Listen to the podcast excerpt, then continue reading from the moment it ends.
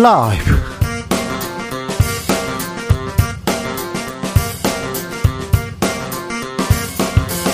2023년 10월 23일 월요일입니다. 안녕하십니까. 주진우입니다.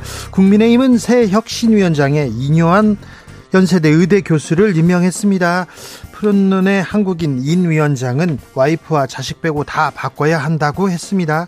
민주당 이재명 대표는 35일 만에 당내 공식 복귀했습니다. 이 대표 복귀에서는 내각 총사태가 진정성이라고 했습니다. 정치권 주요 현안들 정치적 원의 시점에서 짚어봅니다.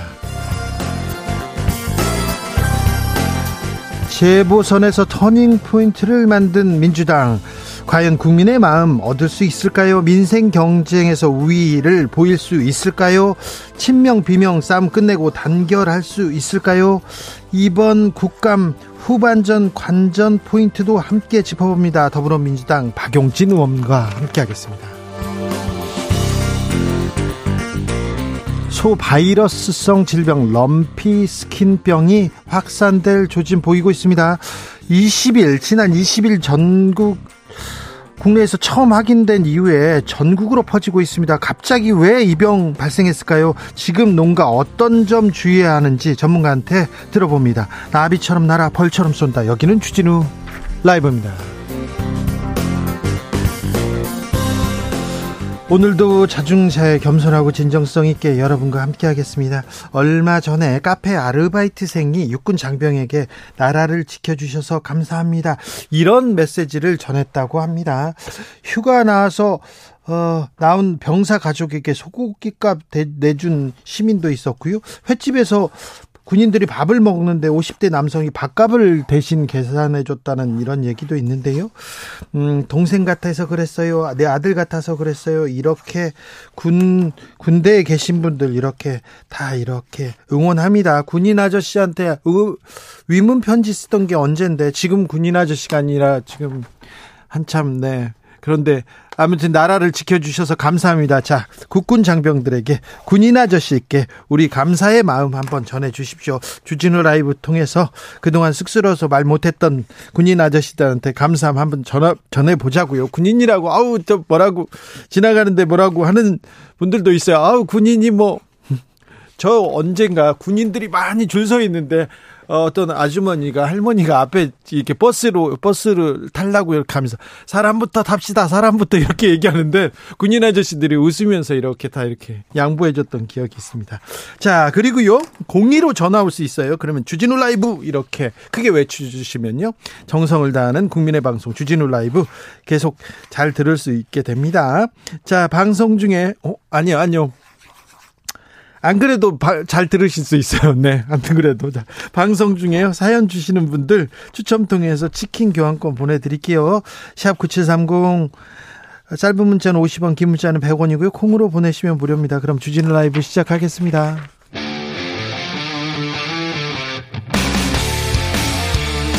탐사보도 외길 인생 20년.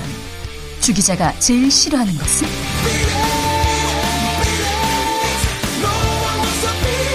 이 세상에서 비리와 부리가 사라지는 그날까지 오늘도 흔들림 없이 주진우 라이브와 함께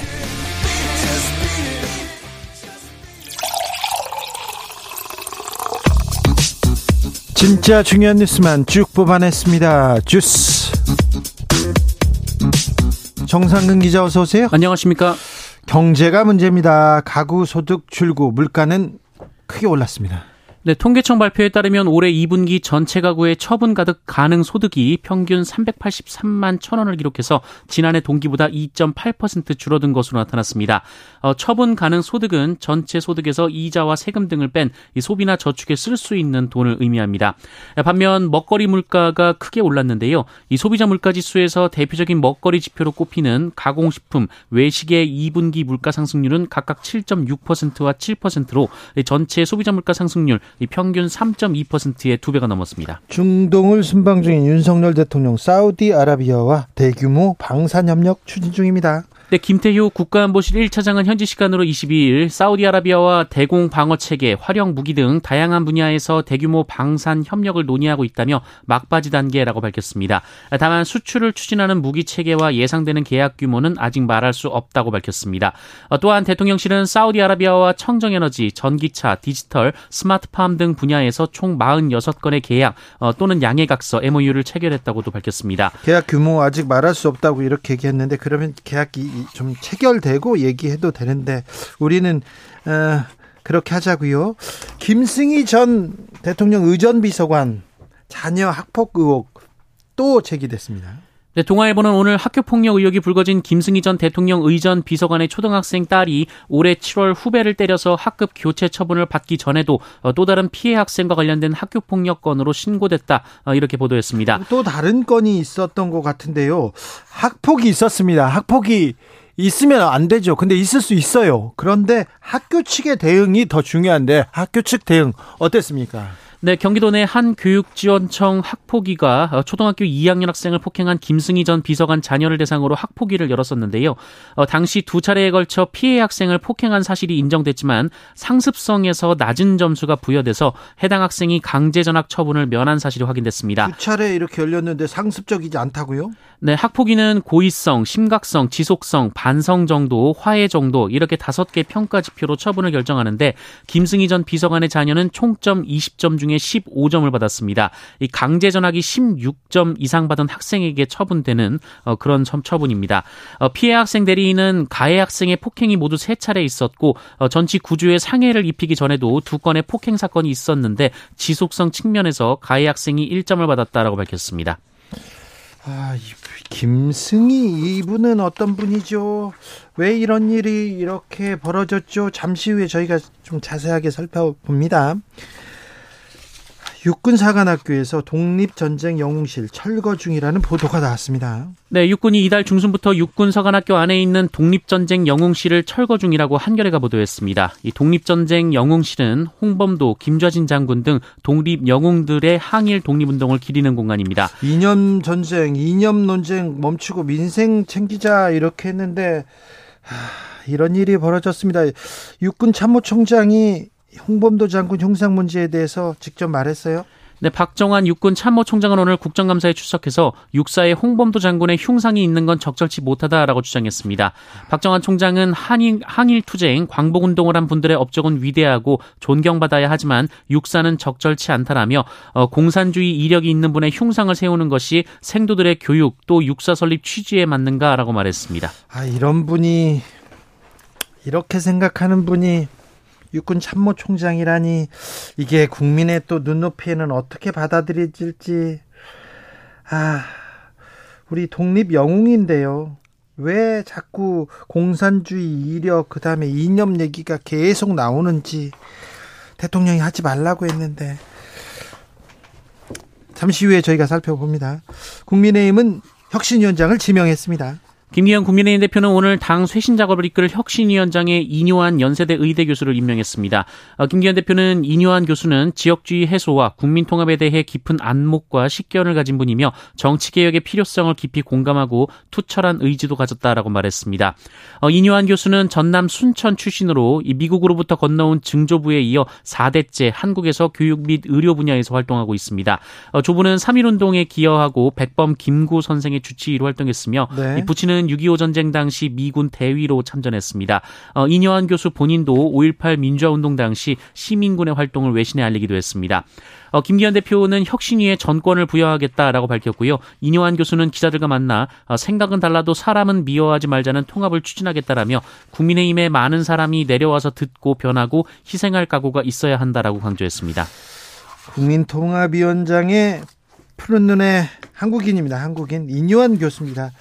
어, 이분은 어떻게 이 자리를 맡게 됐죠? 김한길 국민통합위원장이 추천했다는 보도가 나오기도 했는데 이거는 사실과 다르다 이런 얘기도 있고요. 잠시 후에 자세히 이렇게 살펴보겠습니다. 권영세 전 통일부 장관 윤핵관 중에 윤핵관으로 분리된 사람입니다. 그런데 유승민, 이준석과는 함께할 수 없다 이런 주장도 했어요. 네, 윤석열 정부 초대 통일부 장관인 권영세 국민의힘 의원은 오늘 공개된 월간 조선과의 인터뷰에서 당내 일각에서 제기되는 포용론에 대해 이준석 전 대표와 이 유승민 전 의원은 같이 갈 수 없다라고 반박했습니다. 네. 이 권영세 전 의원은 너 잘되라 하는 비판과 너 죽으라 하는 비판은 구분돼야 한다라고 말했습니다. 윤석열 정부 망하기를 기대하는 사람들한테 같이 갈 수 없다는 얘기도 했는데요. 음. 자, 이 부분도 저희가 잠시 후에 자세히 짚어봅니다. 이재명 민주당 대표는 당무에 복귀했습니다. 네, 단식 이후 건강을 회복하고 복귀한 민주당 이재명 대표는 오늘 최고위원회를 주재한 자리에서 윤석열 대통령의 국정기조 쇄신과 내각 총사퇴를 주장했습니다. 네. 어, 이재명 대표는 정부 여당의 무능함과 무책임함으로 인해 국민의 삶과 이 나라 경제가 우리나라 안보가 위협을 받고 있다라고 말했습니다. 네. 어, 또한 이재명 대표는 민주당은 먹고 사는 문제 해결과 대한민국 시스템 붕괴를 저지해야 한다라면서 어, 단결과 단합을 강조했고요. 체포동의안 처리 과정의 일로 더 이상 왈가왈부하지 않길 바란다라고도 말했습니다. 국토교통부가 민간 무량판 아파트 전수조사 결과 발표했습니다. 네, 국토교통부는 올해 8월부터 두 달여간 전국 427개의 민간 무량판 아파트를 전수조사하고 그 결과를 오늘 발표했습니다. 어, 이에 따르면 민간 아파트에는 철근 누락 등 부실 시공은 없는 것으로 파악됐다라고 밝혔습니다. 어, 때문에 역으로 이 LH의 관리 감독 부실 문제가 또다시 도마에 올랐는데요. 네. 어, 국토부는 LH가 관리를 특히 철저히 해야 하는 무량판 공법을 개발 적용하고는 정작 관리 감독을 제대로 하지 않은 것이 부실의 부실의 주된 원인이라고 짚었습니다. YTN 인수자가 결정됐네요. 유진그룹이 보도 전문 채널 YTN을 인수할 예정입니다. 앞서 YTN 지분 매각 입찰에는 유진그룹과 한세실업, 글로벌 피스재단 등 세 곳이 참여했는데요. 개찰 결과 유진그룹이 낙찰자로 선정됐습니다. 이스라엘이 가자지구 안쪽 작전을 수행하고 있습니다. 네, 가자지구 지상군 투입을 준비 중인 이스라엘이 가자지구 안쪽에서 작전을 수행하다가 하마스와 충돌해 병사 한 명이 숨졌다고 발표했습니다.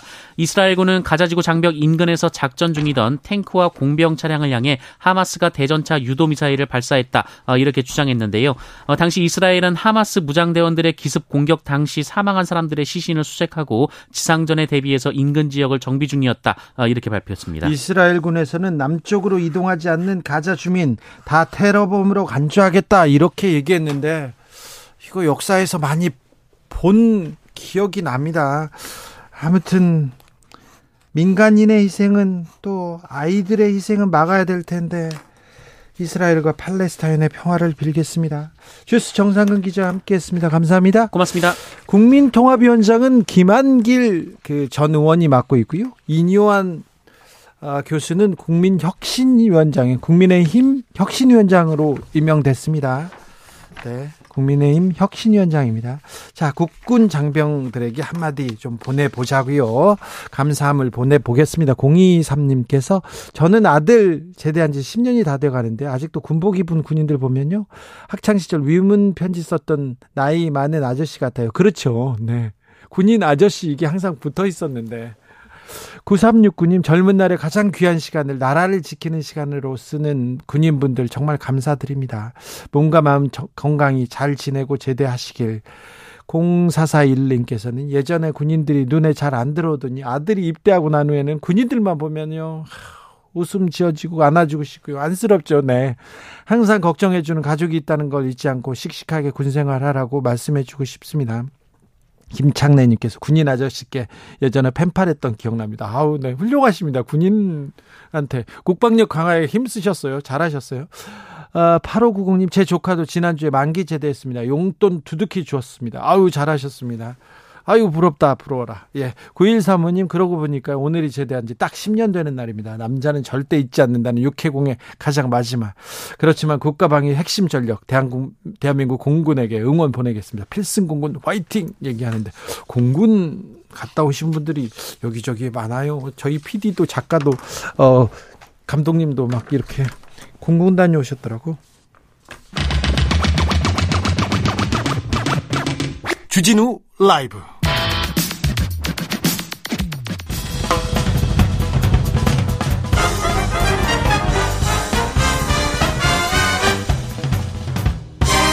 훅 인터뷰.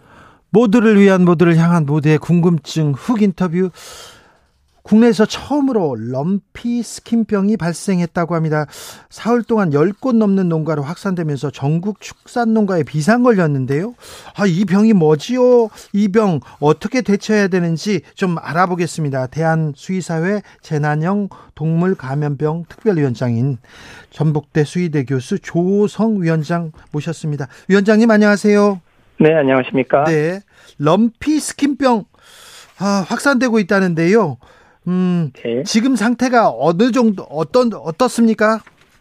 네, 럼피스킨병은 오늘까지 충남, 경기, 충북에 걸쳐서 예. 총 14개 추구 농장에서 발생했고요. 예. 현재 의심 사례 3건도 지금 검사 중입니다. 네. 현재 14개 농장 한우와 젖소를 포함해서 총 638마리가 살처분되었습니다. 그렇습니까? 럼피 스킨병, 럼피 스킨 그러니까 피부가 울퉁불퉁해진다 이런 병인 것 같은데요. 어떤 네. 병입니까? 왜 걸립니까?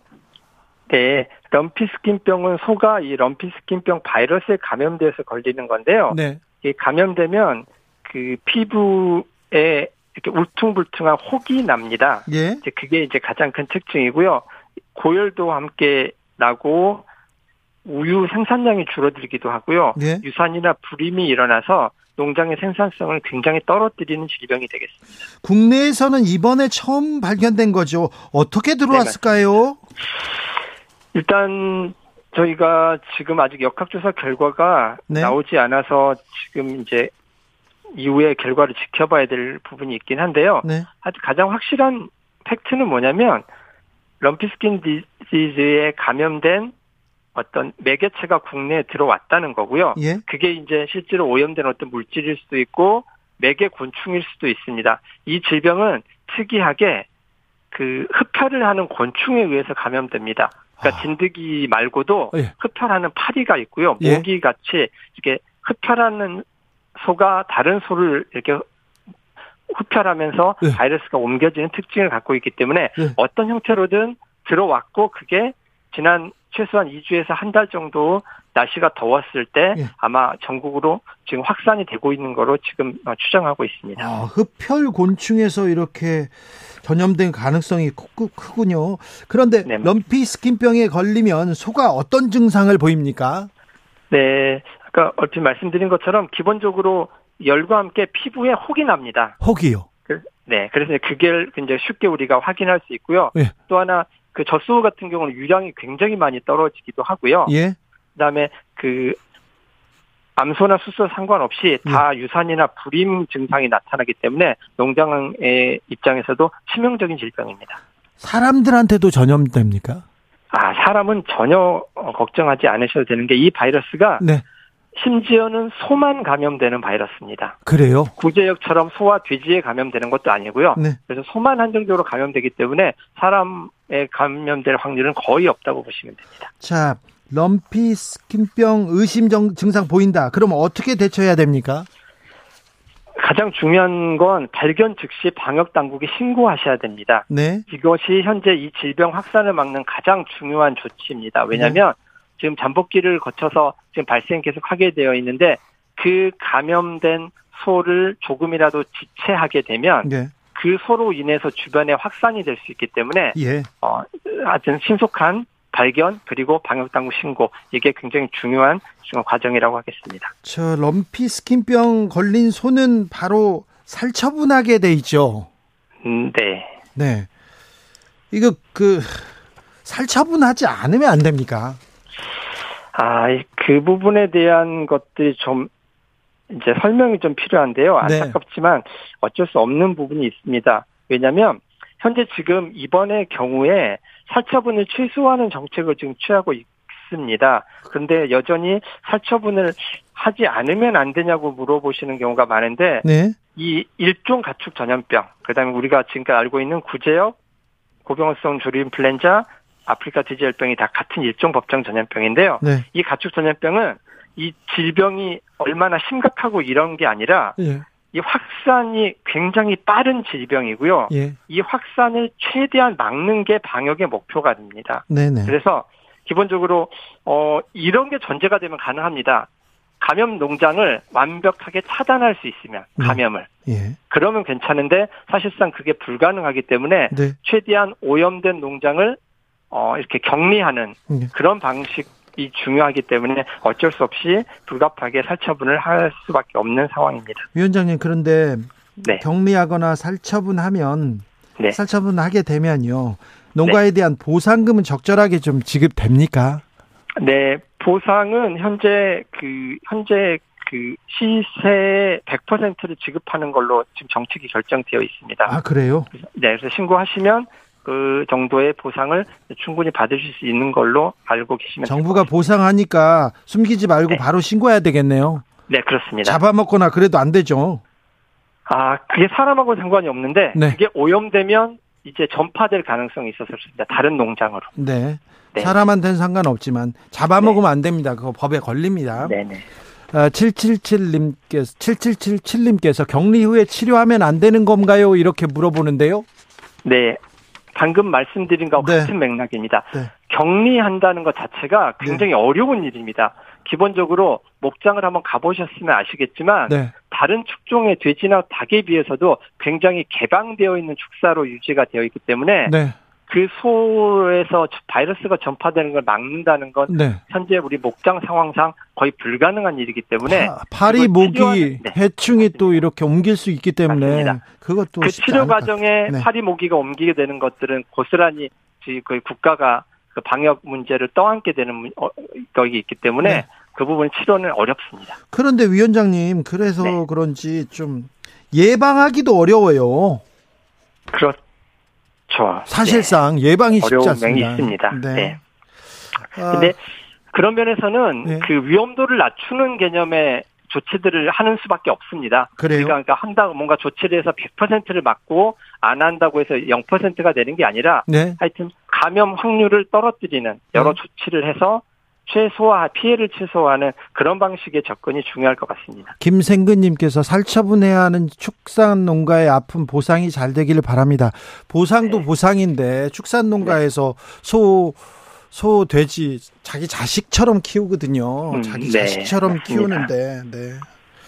아, 참, 이 피해가 빨리, 아, 피해가 좀 줄어들어야 될 네. 텐데요. 이 예방해야 그러게요. 될 텐데요. 네. 네. 아, 위원장님 감사합니다. 네, 감사합니다. 네, 조호성 대한수의사의 재난형 동물감염병 특별위원장이었습니다. 말씀 감사합니다. 교통정보센터 다녀올까요? 김민혜 씨.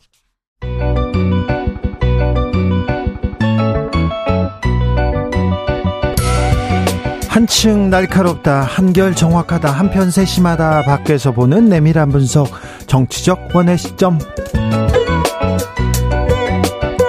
오늘의 정치권 상황 원회에서 더 정확하게 분석해 드립니다. 이현주 전 국민의힘 의원 어서 오세요. 네, 안녕하세요. 부드러운 카리스마 이현주입니다. 노영희 변호사입니다. 네, 노영입니다. 네. 인요한 연세대 의대 교수가 국민의힘 혁신위원장으로 임명됐습니다. 인요한, 아 놀라셨죠?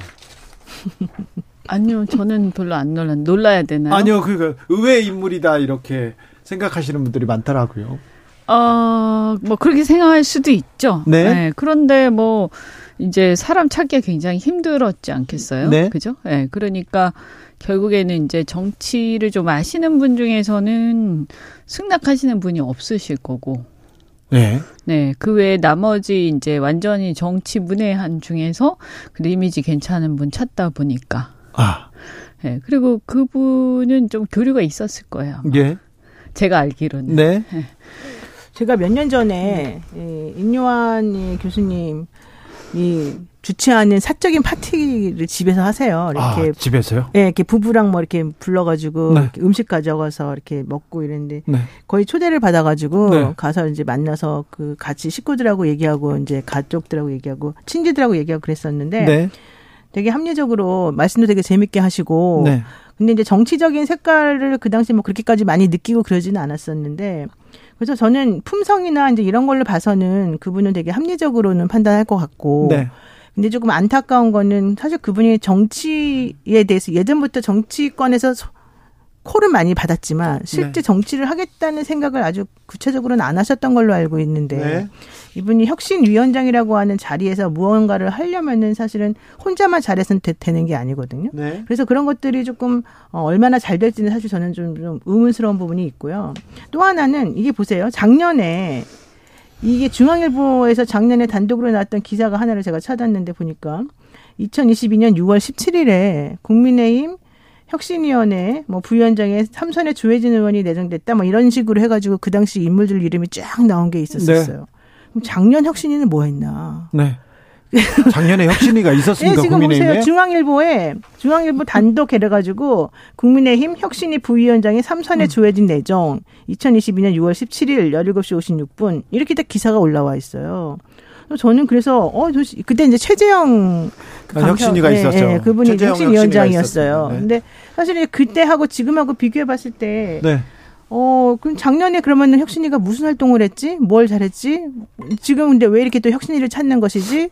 이런 생각 한번 해보세요. 네, 네, 그러네요. 네. 민주당도 김은경 혁신이 전에 장경태 혁신위원장이 있었어요. 있었어요. 네. 아, 장경태 의원이 혁신위원장을 했었어요. 네. 네. 기억도 안 나. 이뇨한 위원장은 박근혜 전 대통령 시절에 인수위에서 국민통합 부위원장을 지내기도 했었죠. 그런데 이번도 아마 지금도 국민통합위원회 위원일걸요? 그래요? 네. 그래서 김한길 김한길 음. 목소리가 나옵니까? 김한길 국민통합위원장이 추천했다는 보도가 나오긴 했습니다. 음, 그럴 수도 있고 어쨌든 아마 그건 있을 커넥션은 있을 테니까. 근데 그것뿐만이 아니고 제가 예전에 기업의 임원으로 있을 때요. 그때 이렇게 그 모 대형 로펌에서 주최하는 네. 어, 성년회 이런 네. 데서 파티네 가끔, 오늘 파티 얘기를 많이 하시네요. 가끔 네. 뵀어요. 네. 그런데 그때, 그때 네. 지금 국민의힘의 전신인 네. 무슨 당인지 모르겠는데 새누리당인지 뭔지 네. 하여튼 그 당의 어, 그 당의 관계자분들이 소개해 주셨어요. 아, 그래요? 네. 아, 뭐. 그래서 아마 교류는 그 전에 있었을 거고, 다만 저는 네. 뭐다 좋은데, 뭐 아는 사람 중에서 하는 게 당연하겠죠. 네. 좋은 사람이면 되고, 어쨌든 이분 자체는 그래도 나쁜 사람, 어, 평판은 괜찮은 것 같아요. 예. 근데 문제는 뭐냐면 전 혁신위원회가 하는 일이 뭔가. 그러니까. 이번에는 전권을 주겠다고 합니다. 그러니까 정권은 뭐, 뭐에 대한 정권을 주는 거예요? 네. 뭐에 대한 정권요? 전권요. 그러니까 뭐에 대한 정권? 모르겠으나 전권을 준다고는 해야죠. 왜냐하면 계속 뭐 네. 하는데 네. 계속 네. 그 양당의 혁신위에서 만든 내용들만 해도 네. 아마 정말 산더미 같을 거예요. 네. 그런데 그거 맨날 끝나고 나서 정권을 준다고 하는데 결정을 해야 되는 거잖아요. 결정권에 정권이 있어야 되는 건 뭘 결정하느냐가 굉장히 중요하지 않겠어요? 그죠? 네. 그럼 뭐 경선 룰을 정하는 거냐 아니면 뭐 예를 들어서 공천에 대한 어떤 가이드 라인을 주는 거냐 여러 가지가 있을 텐데 결국에는요. 제가 솔직히 말씀드리면 제가 지금까지 이렇게 쭉 정치권에서 경험한 바에 의하면 네. 저는 아무리 좋은 룰이 있어도 네. 결국은 다 그냥 알아, 다 마음대로 한다.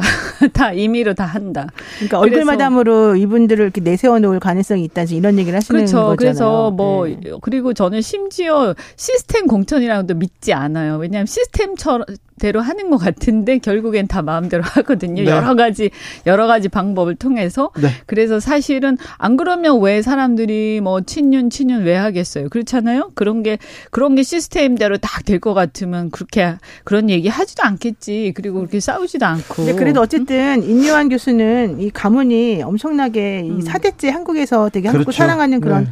가문이기도 하고 현대사를 관통하는 네. 매우 명문가입니다. 네, 저는 그래서 사실은 이분 자체적으로는 매우 제가 좋아하는 음. 분이기도 하고 네. 존경하는 네. 분이기도 해서 좀 잘 됐으면 좋겠어요. 이분이 실제적으로 이제 전라도 출신 아니겠습니까? 순천 출신입니다. 네, 그러면서 이제 통합이라고 하는 걸 되게 원래 옛날부터 계속 생각을 하고 계셨던 분이기 때문에 저는 인류한 교수 자체로는 훌륭하다. 다만 정말로 그분이 그런 뜻을 펼치고 뭔가를 하기 위해서 정말 정권을 준다고 해봤자 그 정권이라고 하는 게 뭔지 아까 정권을 가지고 말하는 거랑 그러니까 자율적 독립적 네. 판단을 하게 된다. 그러니까 자율적 독립적 정권. 뭐, 뭘 그러니까 뭐에 대해서라는 게 중요하죠. 그럼 예를 들어서요.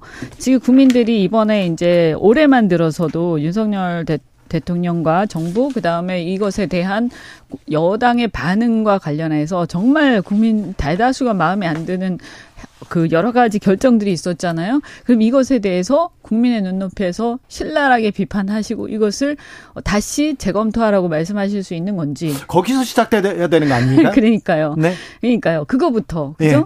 그다음에 예를 들면 어 이번에 전당대회에 대해서 그런 식으로 하면 안 되는 거였고 그 전당대회 때 한 거 다 이거 이런 식으로 하면 안 되니까 이거 다 무효다 실효다 이렇게 말씀하실 수 있는 건지 예. 아니 저는 이렇게 생각이 돼요.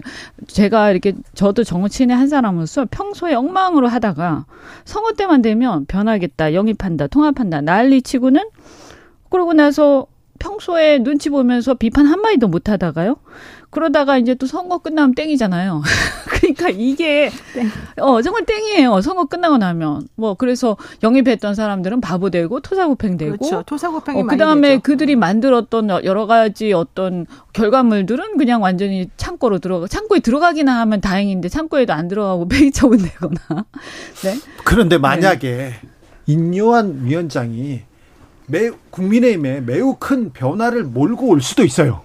만약에 네. 전권을 휘두른다면 가능성 가능성이 많지 그, 그러니까 제가 그래도. 얘기하는 네. 변화라는 것은요 지나간 잘못들 그리고 이런 것들 중에서 여전히 유효한 것들에 대해서부터 시작을 해야지 이건 그냥 그대로 다 인정하고 미래에 이렇게 하겠다라는 것만 가지고 한다면 그것은 열, 결국엔 수표 수표 정도인데 이게 공수표 될 가능성이 굉장히 많잖아요. 그러니까 그 수표 자체는 되게 멋있죠.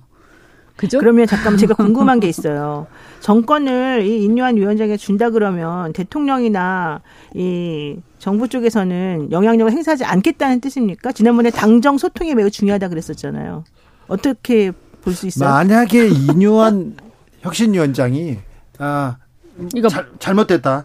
윤석열 정부와 국민의힘이 뭐가 잘못됐다. 네. 여기서부터 다 고쳐라. 네. 이거 고쳐라. 이렇게 네. 바른 말을 따박따박 하기 시작하고 하나씩 고쳐 나가기 시작하면 국민의힘한테는 대단히 큰. 아, 뭐 그러면 뭐 네. 사실은 네. 그건 너무 thank you겠죠. Thank you. 되겠죠, 그렇지만 그 그럴 수 있을까? 또 설사 그렇게 하려고 시도했을 때 어떤 불협화음이나 문제는 없을까? 네. 중간에 나가 떨어지지 받아, 않을까? 국민의힘에서 받아줄 수 있을까? 그럼요. 그리고 예를 들어서요. 그냥 말로만 하면 안 되죠. 정확하게 하려면요. 잘못됐던 것들에 대해서 책임이 큰 사람들에 대해서 분명히 책임 물어야 돼요. 그런데 네, 그거 없으면 그 뭡니까? 그러면 누구든지 얼마든지 엉망진창으로 해놓고 나중에 쇼만 하면 되는 거 아니에요? 그런 그런데 그런 게 이게 정의로운 거예요? 의대 교수잖아요.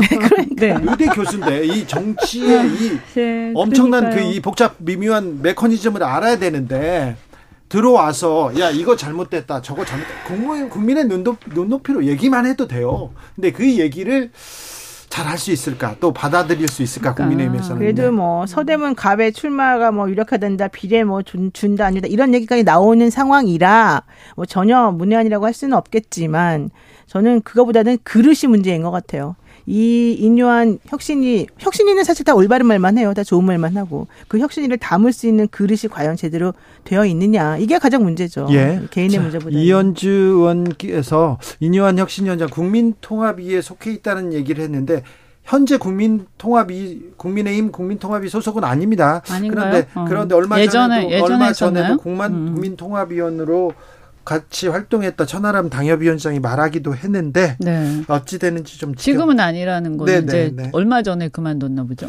그런가요? 좀 이거는 정확하지 않다. 정확하지 네. 않으니까 뭐 네. 여, 여하튼 그런 역할을 많이 하셨어요. 네. 네. 여당 쪽에서. 자, 이뇨환이 몰고 올 변화와 혁신은 어떻게 될지 좀 지켜보겠습니다.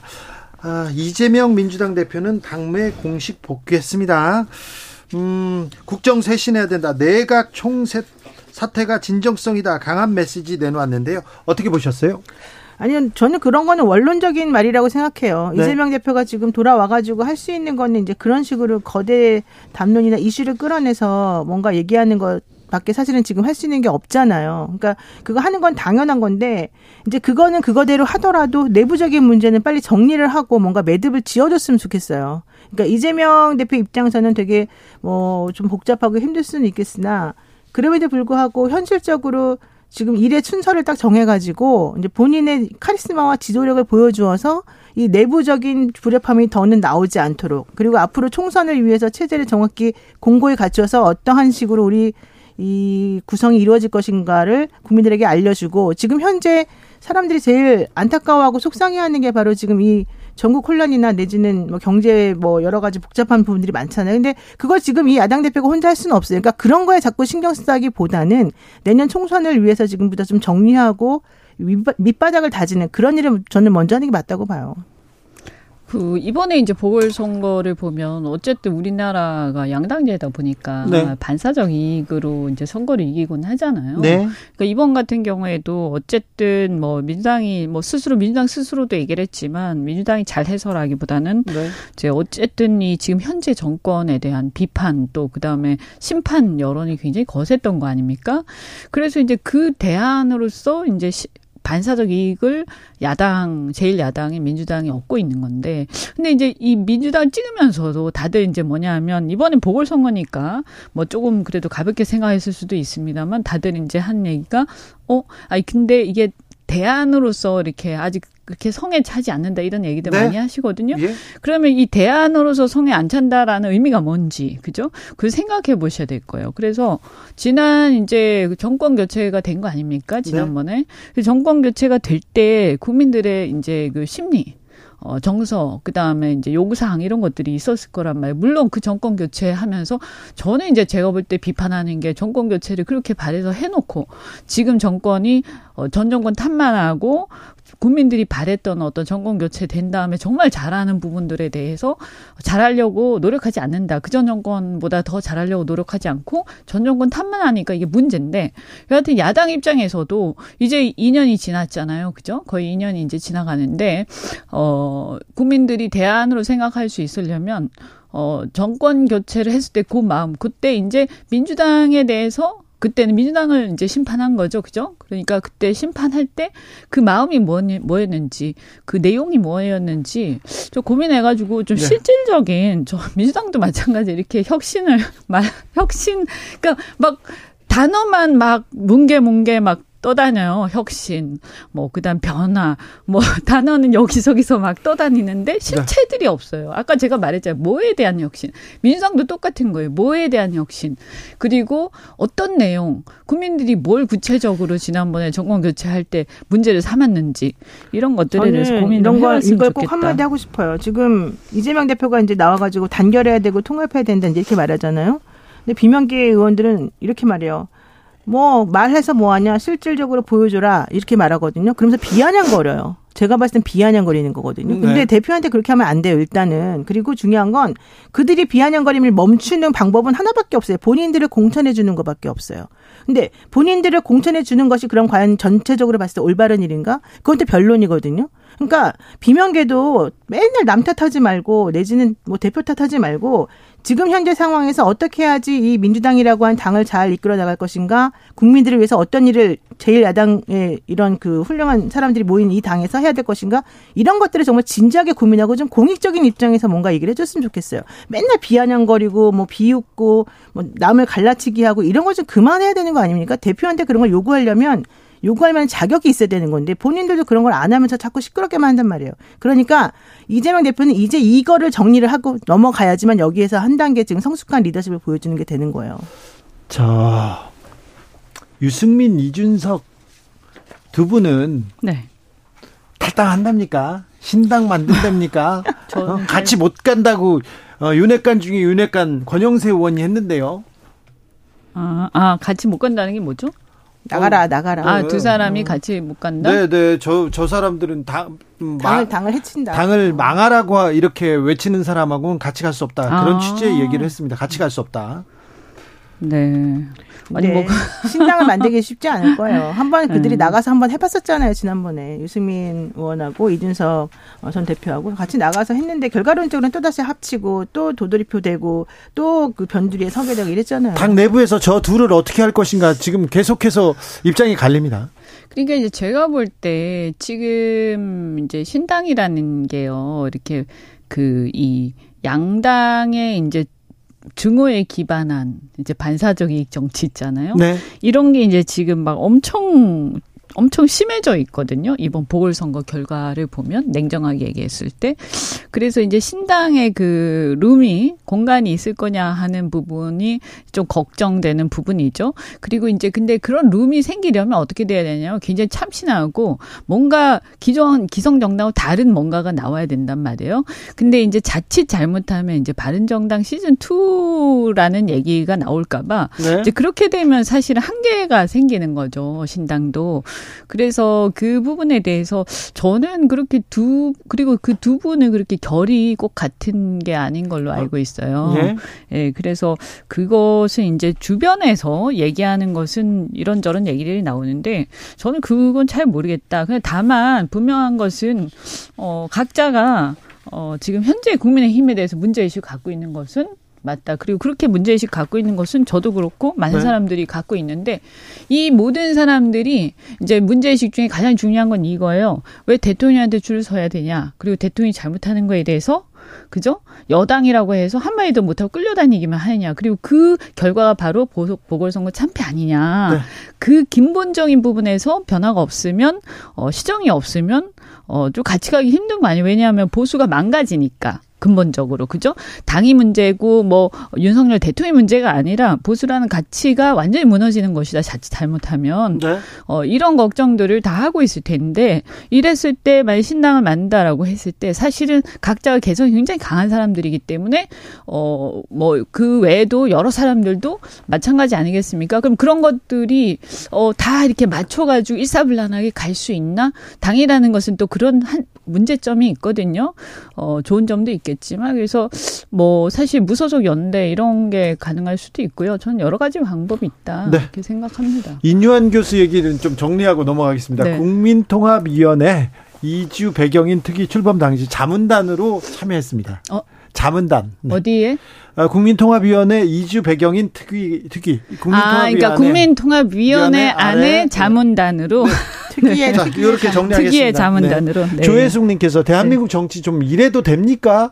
왜 위급하고 힘든 상황마다 정치하는 전혀 상관도 없는 사람들이 새 인물로 떠오릅니까? 수십 년 해도 어려운 게 정치 아닙니까? 정치 문외한들이 이렇게 불쑥불쑥 이렇게 아. 혼란에 빠진 정치계를 구할 수 있을지 의문이 듭니다. 이렇게 아, 지적하셨는데 정말 저는 그 공감해요. 네. 그리고 우리 국민들도 이제는 지금쯤이면 국민들도 그런 생각들 많이 하실 것 같아요. 왜냐하면 과거에는 어 정말 정치하고 관계없는 정말 새로운 인물 네. 이런 게 새, 이런 분들이 해야 저, 새로운 정치가 된다 이렇게 생각들 많이 하셨잖아요. 네. 그래서 이제 사실은 안철수한테 쏘갔고 그 다음에 이제 윤석열 대통령한테 또 쏘갔고 그런 거 아닙니까 어떻게 보면. 네. 예. 근데 지금 와서 보니까 전혀 모르는 사람이 더 문제더라라는 거잖아요. 네. 전 저는 제가 볼 때 새로운 정치는 새로운 사람이어야 한다 이것은 아니고요. 다만 어, 정치를 했던 사람이라도, 어, 그 자기가 이, 지금 현재 정치판에 대해서 정말 이 절실하게 이게 뭐, 어떤 어떤 게 문제고, 네. 이거는 바뀌지 않으면 도저히 안 되겠다 하는 거를 정말 절실하게 느끼는 사람들, 어, 이런 게 전 중요하다고 생각해요. 이니원 위원장 보고 히딩크 감독 얘기를 하는데, 히딩크 감독은 아, 네덜란드 국가대표를 감독을 맡고 세계적인 명장이었어요. 네. 축구를 잘 아는 사람이었습니다. 독일의 독일의 예를 들면 어떤 엄청난 이제 어 그 정당 혁신을 하셨던 분이 우리나라에 와서 뭐 그런 거는 아니지 않습니까 지금 그죠? 네. 그거하고 좀 다르죠. 좀 외모가 비슷한가요? 아, 아니요. 네. 노영희 변호사님, 네? 노영희 변호사님, 김승희 전 의전 비서관 자녀 학폭 논란 또 불거졌는데 아, 이거 정말 심각한 김승희 의전 비서관은 등용될 때부터 굉장히 큰 화제가 있었어요. 사실은 그 정치권에서 아는 사람들한테는 그러니까요. 근데 이이 아이의 어머니도 사실은 상당하시더라고 이번에 학폭 관련해 가지고 일 처리하는 거나 본인이 매스컴에 뭐 얘기하는 거나 이런 걸 보게 되니까 너무 깜짝 놀랐는데 저는 사실 제가 학폭위 위원이었었거든요. 아, 그래요? 네. 꽤 여기저기서 오랫동안 했었었기 때문에 이 학폭위가 어떤 식으로 열리는지를 제가 잘 알고 네. 그때 이제 교감 선생님들이 보통 이제 학폭위 위원장을 맡으시면서 네. 이 소위 이제 권력이 있다라고 판단되어지는 이 부모들이 어떤 식으로 잘못된 행동을 하면서 자식 자기 자식들이나 아이들의 잘못을 좀 뭔가 이렇게 무마시키려고 하는가 예. 이런 것들이 사실은 상당히 안타까운 상황이었는데 아, 그렇군요. 이게 사실은 이번에 김승희 전 대통령 의전비서관 집이 딱 그 케이스인 거예요. 왜냐하면 이 아이가 되게 아직 어리거든요. 네. 초등학교 네. 3학년밖에 안 됐는데 네. 이 아이가 오기 전에도 이 일이 그러니까, 그러니까 여기 와가지고 이 일이 불거지기 전에도 이런 일이 이제 또 있었었는데 그게 네. 그걸 무마했다는 거 아니에요? 그게 이제 사실은 애기, 너무 아이들이 어리면 음. 좀 그렇게 또 학부기까지 뭐 올리기가 좀 어려워요. 그럴, 그럴 수도 있어요. 그런 부분이 있긴 있어요. 너무 어리면 네. 뭐. 그러니까 너무 어리면 둘 다를 위해서 그렇게 안 한다는 건데 그건 네. 어쨌든 그럼에도 불구하고 그렇다면 앞으로 그러면 안 된다는 건 명확하게 이제 주지를 시켜주고 그 가해자인 아이에 대해서는 교육을 제대로 시키는 게 전제되는 거잖아요. 근데 지금 이 아이, 이 김생희 비서관의 아이나 이 집에서는 그런 교육을 안 시켰다는 얘기밖에 안 돼요. 어떻게 음. 3학년짜리가 2학년을 때리는데 전치 구주가 나오고 지금 각막이 뭐 지금 훼손됐다 이런 얘기도 나오잖아요. 어른이 아이를 때려도 그렇게까지 심하게 사실 때리기가 어려운데 아이가 아이를 때리는데 그렇게 나올 정도면 이건 엄청난 폭력에 가해졌다는 거고 저는 그 아이가 그 폭력의 방식을 어디서 배웠을까 저는 그게 사실 상당히 좀 걱정스러웠어요. 저는 보면서요 이해가 좀 안 되는 게 부모로서 어, 이 일이 일어난 것은 지금이 아니잖아요. 최근이 아니잖아요. 그 전에 있었던 일 아니에요. 그죠?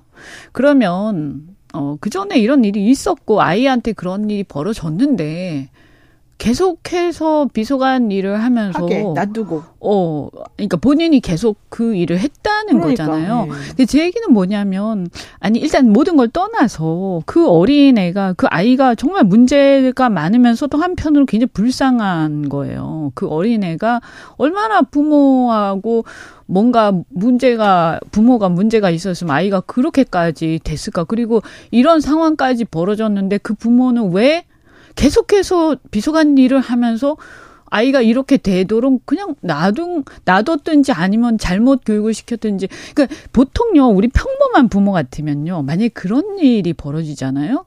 그러면 어 직장 생활 정상적으로 못해 이 신경이 너무 쓰여가지고 차라리 진짜 그만두더라도 아이한테 뭔가 한 1년이고 2년이고 집중적으로 같이 함께 해야 되겠다. 이때 정말 뜯어고치지 않으면 이거 애 인생 큰일 나겠다. 이 아이에 대한 사랑이 가장 중요하거든요. 부모 입장에서는. 아, 그 저는 네. 이해가 안 돼요. 근데 저는 그 어린애가 아이 어? 아이 부모도 그렇지만 이 학교도 조금 이 아이 부모의 권력이나 이런 지위나 신분에 너무 민감했던 거 아닌가 생각이 들어요. 왜냐하면 네? 이 아이가 사실은 이렇게 보면은 상습적이 상습적으로 폭력 행사를 했다는 건데요. 이번에 상습성 점수를 제, 최하점으로 줘가지고 아이가 강전 안 되게 그냥 음. 학급 교체만 이루어지게끔 지금 해줬다는 거거든요. 이게 물론 뭐 어린아이가 얼마나 상습적이겠냐 이렇게 말할 수 있겠지만 사실은 그렇지 않아요. 이게 그냥 나오는 수준의 폭력은 아닐 수 있거든요. 이 여러 가지 패턴을 보게 되면 그러면 학교에서 제대로 된 교육을 시킨다라고 한다면 제대로 된 평가를 해주고 제대로 된 판단을 해줘야지 아이가 다시는 안 그러는 건데 이 학교에서도 사실은 제가 봤을 때는 상당히 부모님의 힘이나 이런 거를 의식해서 좀 더 봐주기 한 게 아닌가라는 의혹을 솔직히 안할 그러니까 수가 없는 상황이에요. 이 정도 되면 사실은 아이를 이거 지금 안 고치면 지금도 이미 그럼요, 늦었을 수도 있어요. 이거 정말 애 인생이 아무리 잘 나가고 아무리 돈 많이 뭐 있고 다 소용이 없어요. 그래서 이 아이를 위해서 네. 모든 거를 그 일단 뒷전 좀 놔두더라도 이 아이를 위해서 한 1년 정도 부모가 전념을 해야 돼요. 이 고치기 위해서. 그렇게 안 하면 인생이 이상해져요. 그, 근데 지금 나와가지고 이렇게 막 비서관하고 아무 일 없었단 저는 그게 이해가 안 되는 거예요. 이게 뭐 어떤 법적인 잘못을 떠나가지고 부모로서. 그리고 지금 국민의힘에서 이 학폭이 문제가 된 게 한 케이스가 아니잖아요. 지금 그 전에도 여러 명이 지금 학폭이 계속 문제 됐었죠. 있었잖아요. 네. 그러면 본인 입장에서도 우리 아이도 그랬는데 이런 생각을 했을 텐데 네. 왜 이제 와서 갑자기 꼬르자리를 하냐는 어, 그리고 아이 문제를 자기의 명예에 대한 문제로만 인식을 하고 저는 여기서 느끼는 게 아, 아이를 정말 사랑하나 이 사람들이 네. 어, 정말 이 자기 체면만 생각하고 정말 문제다. 이게 아이 교육을 이런 식으로 생각하다니. 어, 이 정말 이 인간 인간적인 부분이 저는 이해가 안 가요.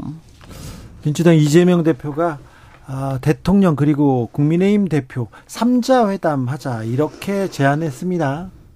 아, 뭐, 그거는 저기, 당연한 거죠. 네. 사실, 왜냐하면 이번에 뭐, 국민의힘이 뭐, 바뀐다, 바뀐다라고 얘기를 하고, 대통령도 뭐, 마치 그럴 것처럼, 네. 물론 본인이 얘기하지 않고, 홍보 수석이 얘기하긴 했지만, 그렇게 얘기를 던졌고, 그 다음에 어쨌든 이재명 대표도 그 구속영장 기각이 되면서, 어쨌든 상황이 조금 바뀌었으니까, 그리고 지금, 경제라든가 모든 외교 문제라든가 모든 면에서 지금 굉장히 어렵지 않습니까? 굉장히 심각하거든요. 그러니까 국민들 볼 때도 야당 여당이 함께 모여서 그런 뭐 거기서 어떤 구체적인 가시적인 어떤 합의가 많이 나오지 않더라도 그냥 같이 앉아 있는 것만 보여주더라도 국민들 어, 보기에는 훨씬 더 마음이 든든하고 좀 편안해지거든요. 안정된 정치가 안정이 돼야 되거든요. 지금 네. 우리나라는 그래서 이런 부분에서 저는 당연히 그 얘기는 꺼내는 거고 사실은 대통령께서 꺼내야 되는 건데요. 근데 만날 수 있을까요? 네. 아니 그러니까 이런 있... 걸 가지고 이렇게 토론하는 것 자체 너무 웃긴 네? 것 같아요. 아니 만나서 얘기해야죠. 근데 언제 만나냐 안 만나냐 이 얘기를 언제까지 제가 계속 얘기하지만 뭐냐면 이재명 대표는 야당 대표예요. 그러니까 이재명 대표랑 만나는 것은 야당의 대표에 대해서 그 다음에 지난 대선에서 야당 후보였던 사람으로서 만나는 것이지 그 네. 사람의 어떤 뭐 지금 수사 문제 이런 거가 관여될 필요가 없는 게 그건 별개 문제라니까요. 민주당 음. 소식은 민주당 이야기는 2부 박용진 의원과 자세히 나눠봅니다. 이현주 노영희 두 분 감사합니다. 네, 고맙습니다. 네.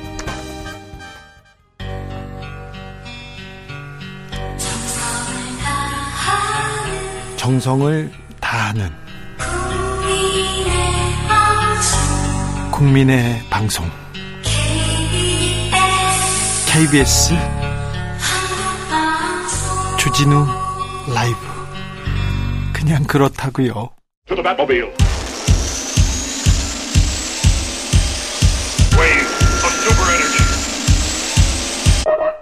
주 기자의 1분 국민은 늘 무조건 옳다. 어떤 비판에도 변명해선 안 된다. 이념 논쟁을 멈추고 오직 민생에만 집중해야 한다. 재보궐 선거가 끝나고 윤석열 대통령이 반성하면서 당부한 말입니다. 정부와 당의 한 말인데요. 선거 후 얼마나 달라졌을까요? 윤석열 대통령 보겠습니다. KBS 보궐이사에 이동욱 전 월간조선 기자를 임명했습니다. 박민 KBS 사장 후보자 인사청문 요청안도 제가 했습니다. 군 육군 볼까요? 육군이 육군사관학교 건물 바깥에 있는 홍범도 장군 흉상 철거에 돌입했다고 합니다. 그리고 건물 내부에 있는 독립전쟁 영웅실도 철거하기로 했습니다. 어떤 비판에도 변명하지 않고 계속 국민의 눈높이에 맞지 않는 분을 기용하시겠습니까? 극단적으로 한쪽 주장을 하는 만 주장만 하는 사람을 계속 쓰면 국민이 옳다고 합니까? 이념 논쟁 멈춘다면서 홍범도 장군 흉상 기어이 철거해야 합니까? 독립군과 광복군의 역사 지우기가 민생에 집중하는 것입니까? 독립 전쟁 영웅식, 영웅실 철거, 독립 전쟁 철거, 이거 우리 국민 챙기기입니까? 일본 국민 챙기기입니까? 주기자 1분이었습니다.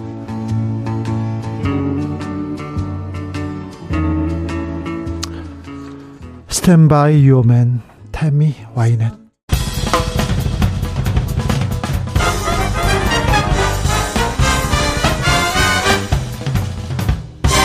훅 인터뷰 훅 인터뷰 이어가겠습니다.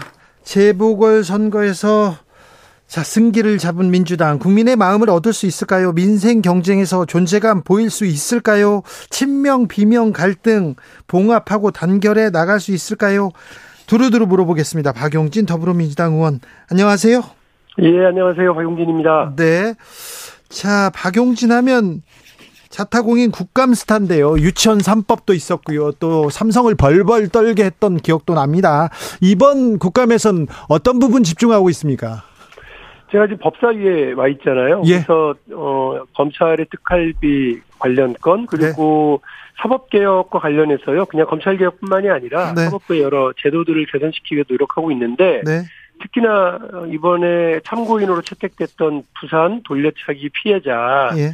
그의 그 참고인으로 직접 출석을 하셔서 공판 기록 열람을 피해자들에게 적극적으로 좀 제공할 수 있도록 하는 어 그 재판부의 어떤 그 관련 제도 개선 네. 쪽으로 공감을 좀 끌어낸 것도 아주 의미 있게 생각하고 있습니다. 네, 피해자가 재판 기록 봐야죠. 볼 수 있어야죠. 그렇습니다. 네. 뭐 그런 걸 다 차단하고 오히려 재판부가 민사소송에서 받아보세요. 이렇게 안내를 했다는 거 아니에요. 그래서 네. 피해자가 그렇게 하다가 오히려 가해자가 그 피해자의 신상 정보를 확인하게 하는 그런 네. 어처구니 없는 일이 벌어졌던 겁니다. 네. 저 한동훈 법무부 장관과 이렇게 질의응답을 하게 되는데요. 네. 국감장에서 만나보면 어떻습니까? 그 이제 국회의원들은 주로 이제 비판을 하더라도 그 네. 비판의 결로 결과로 제도 개선 네. 그리고 법령 규정을 이제 바꾸는 거, 법 개정 이렇게를 목표를 하고서 가는데 네. 한동훈 장관은 검찰에 대한 비판 혹은 자신에 대한 비판을 개인에 대한 말싸움으로 자꾸 받아들이기도 해요. 네. 그래서 어 얼마 전에도 제가 그 신원보증과 관련된 검찰 이제 법무부의 예규, 네. 검찰의 예규를 바꾸지 않아서 롤스로이스남 같은 사태에서도 느닷없는 신원보증으로 이런 무거운 중재인을 풀어주게 되는 일이 벌어지지 않았느냐. 네. 그럼 그 관련 규정을 바꾸고 가면 되는데 한동훈 장관하고 뭐 입시름하다 시간 다 보내버리는 경우가 있었거든요. 아 그래요? 다행히 네. 아니 다행히 보니까 어 이제 검찰에서는 박용진하고 한동훈은 입시름하고 싸워도 자신들이 들여다보니까 아 이게 낡은 규정이 있었던 거예요. 그래서 그거를 바꾸겠다고 저희한테 연락이 왔고 어, 최종적으로 이제 개정하는 걸로 확인을 제가 했습니다. 그렇습니까? 한동훈 장관과 민주당 의원들이 이렇게 만나서 설전을 자주 벌이는데요. 네. 벌이는데 아, 민주당 의원들이 잘 한동훈 장관과 그, 그 설전에서 이겼다 이런 얘기는 잘 못 들어봤어요. 왜 그럴까요? 말싸움에서, 말싸움에서 이기는 게 무슨 의미가 있겠어요. 아, 그런가요? 특, 할비 관련해서도 오늘 네. 저는 검찰에 또 물었습니다. 네. 그러니까 검찰에 대해서 계속해서 특활비를 제가 법사위 오면서부터 몇 달 동안 지금 똑같이 하고 있는데 네. 한동훈 장관이 8월 달에 법사위 현안 질의 때 네. 대단히 모욕적이다. 우리한테 왜 특활비를 함부로 쓴다고 예단하냐. 그리고 네. 그 민주당은 이렇게 정략적이냐. 그러면서 오히려 그 우리 의원들에게 이제 나름 뭐 그 재치기를 한다고 하면서 하면서 영수증 이중 제출과 관련된 얘기를 꺼내들고 막 이래 이랬었거든요. 그런데요. 정작 확인을 해보니까 문제가 그, 있었죠. 네, 문제가 계속 발견되고 있는 거예요. 그 예. 장흥지청에서는 그 공기청정기 렌탈 비용으로 특활비를 썼대요. 근데 네. 그 특활비는 그 수사와 기밀, 정보 이쪽으로 쓰라고 있는 거지 렌탈이라든지 운영비로 쓰라 쓰지는 못하게 되어 있거든요. 예. 그러니까 결국 국회에서 이런 부분들이 지적됐을 때 잘 하겠다, 투명하게 하겠다, 검증 제대로 하겠다라고 이렇게 얘기를 해야지. 예. 뭐 입씨름하고 국회가 자, 오히려 돈을 잘못 쓰지 않느냐 이런 얘기. 국회 특활비 잘못 쓴 게 나왔잖아요. 잘못이 저, 잘못이 네. 증거로 확인이 됐지 않습니까? 그 이후에 그렇죠. 한동훈 장관은 뭐라고 합니까? 아직 못 만났어요. 아직요? 그래, 그래서요. 네. 이제 26일에 또 물어볼 텐데. 네. 검찰은 제가 어, 이거를 확인하면서 장지청에 잘못된 걸 확인을 하면서 대전, 대구, 부산 어, 광주, 이 이제 고검장도 물었더니 다 그분들도 잘못 썼습니다. 이렇게 인정을 했고. 네. 오늘 이원석 검찰총장도 네. 그 부분 잘못된 어, 거였다라고 네. 이제 이야기를 했는데 오늘도 이제 뭐라고 그러느냐면 우리 검찰이 무슨 비리 집단이야 이런 거 아니다. 어, 그 특활비 그렇게 삥땅 치거나 이런 사람들 아니다. 이런 얘기를 하는데 누가 삥땅 친다고 생각하지 않고 네. 어, 비리 집단을 생각하지도 않, 않, 않아요. 네. 다만 검찰이 특활비를 제대로 쓰지 않고 돈봉투 만찬 이런 거 썼던 것처럼 네. 떡값으로 쓰고 이렇게 뭐 자기 임의대로 쓰고 해서 규정을 어기면 네. 안 된다라고 하는 얘기고 국민들의 소중한 혈세를 네. 제대로 쓸 수 쓰도록 우리가 감시하는 게 국회 역할이니까 네. 국회의 지적을 잘 수용하고 제도 개선해라. 이게 이제 제 지적이고 요구입니다. 26일 날 한동훈 장관이 종합군갑 때 나오는데요. 네. 그때도 이 부분에 대해서 명확하게 짚도록 하겠습니다. 알겠습니다. 네. 아, 의원님이 삥땅 친다고 했는데 배임 횡령해서 다른 데 썼다 이렇게 제가 고칠게요. 네. 자, 이뇨한 국민의힘 혁신위원장 어떻게 보셨습니까?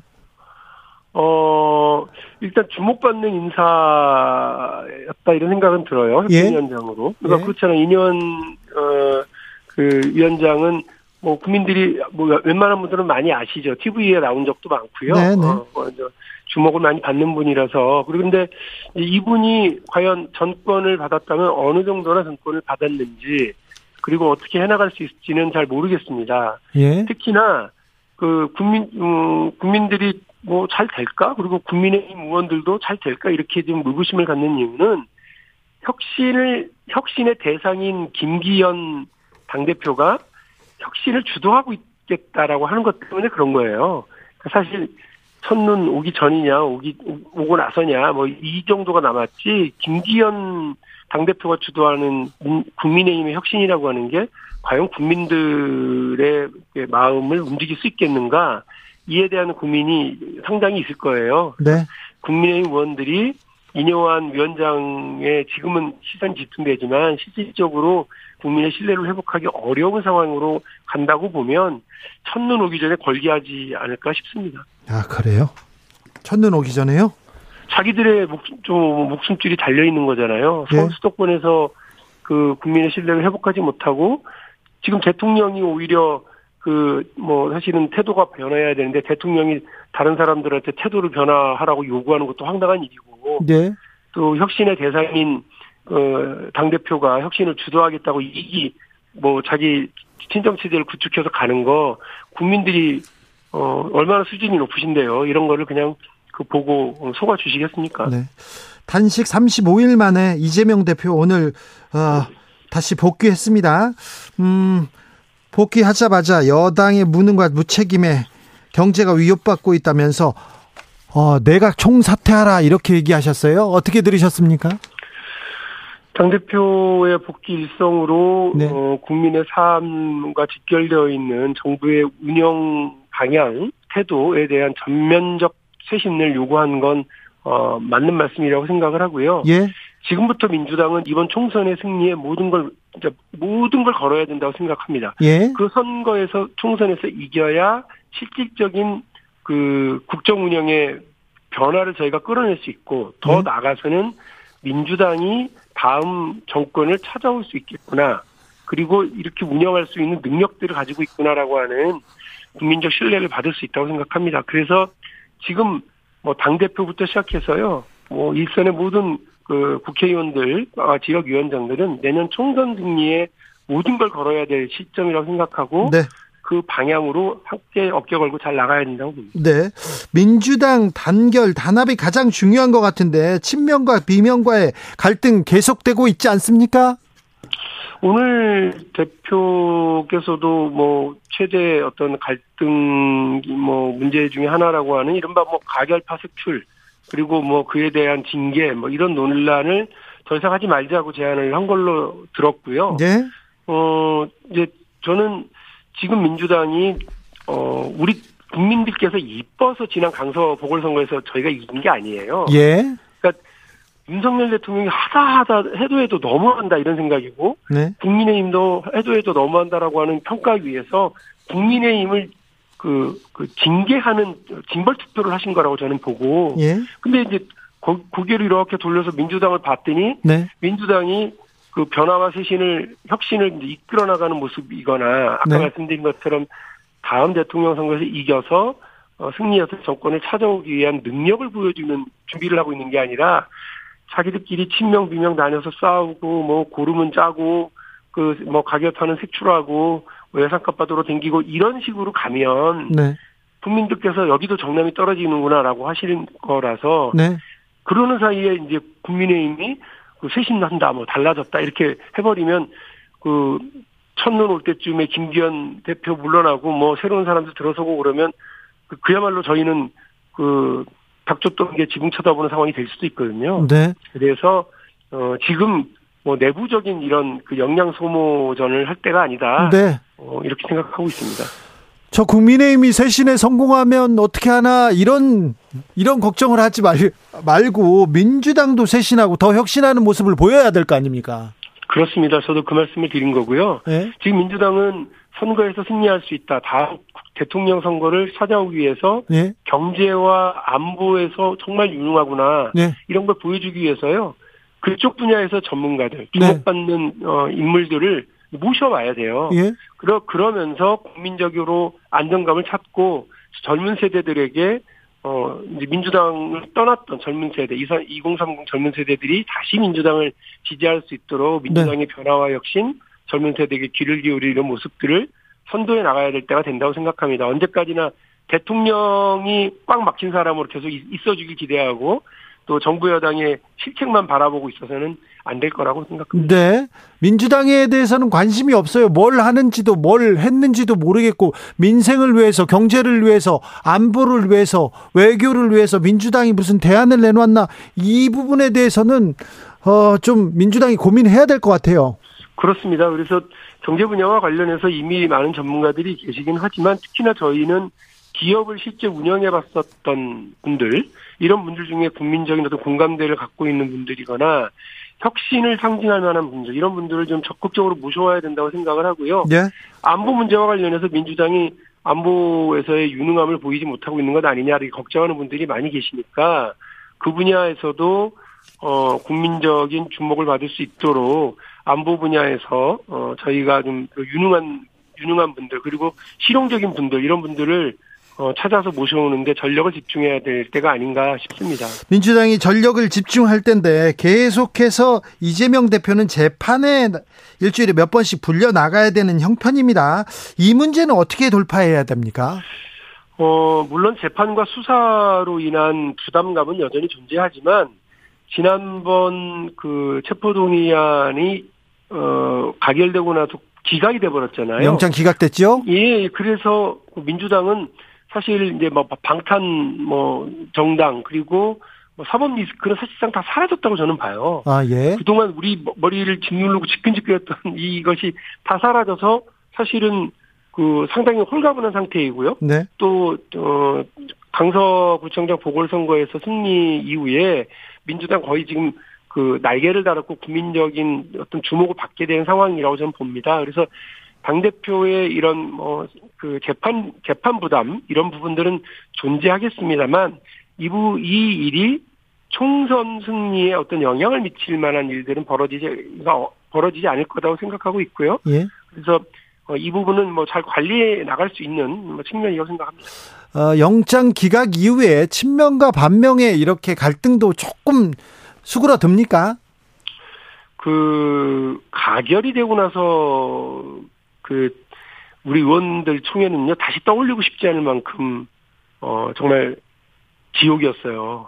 그런데 다시 그 뒤에 기각되고 나서 의원들의 관계 그날 뭐 거의 그냥 험한 소리가 서로 나왔던 그거는 싹 씻은 듯이 없어졌고 네. 또 함께 손잡고 강서구청장 보궐선거 승리를 위해서 매진하고 이러면서 또 분위기가 완전히 달라졌고요. 네. 그래서 민주당이 지금 아주 좋은 상황으로 이제 와 있다는 생각은 듭니다. 다만 지금은 오히려 지난 선거에서 패배를 한 국민의힘의 시간이에요. 네. 국민의힘에게 오히려 더 국민들의 시선이 쫙 몰려 있는 상태거든요. 예. 여기서 국민의힘이 혁신에 성공한다거나 혹은 정말 달라지겠구나라고 하는 모습을 보여주거나 네. 당 대표를 갈아치우고 뭐 비대위로 간다거나 이렇게 돼버리면 네.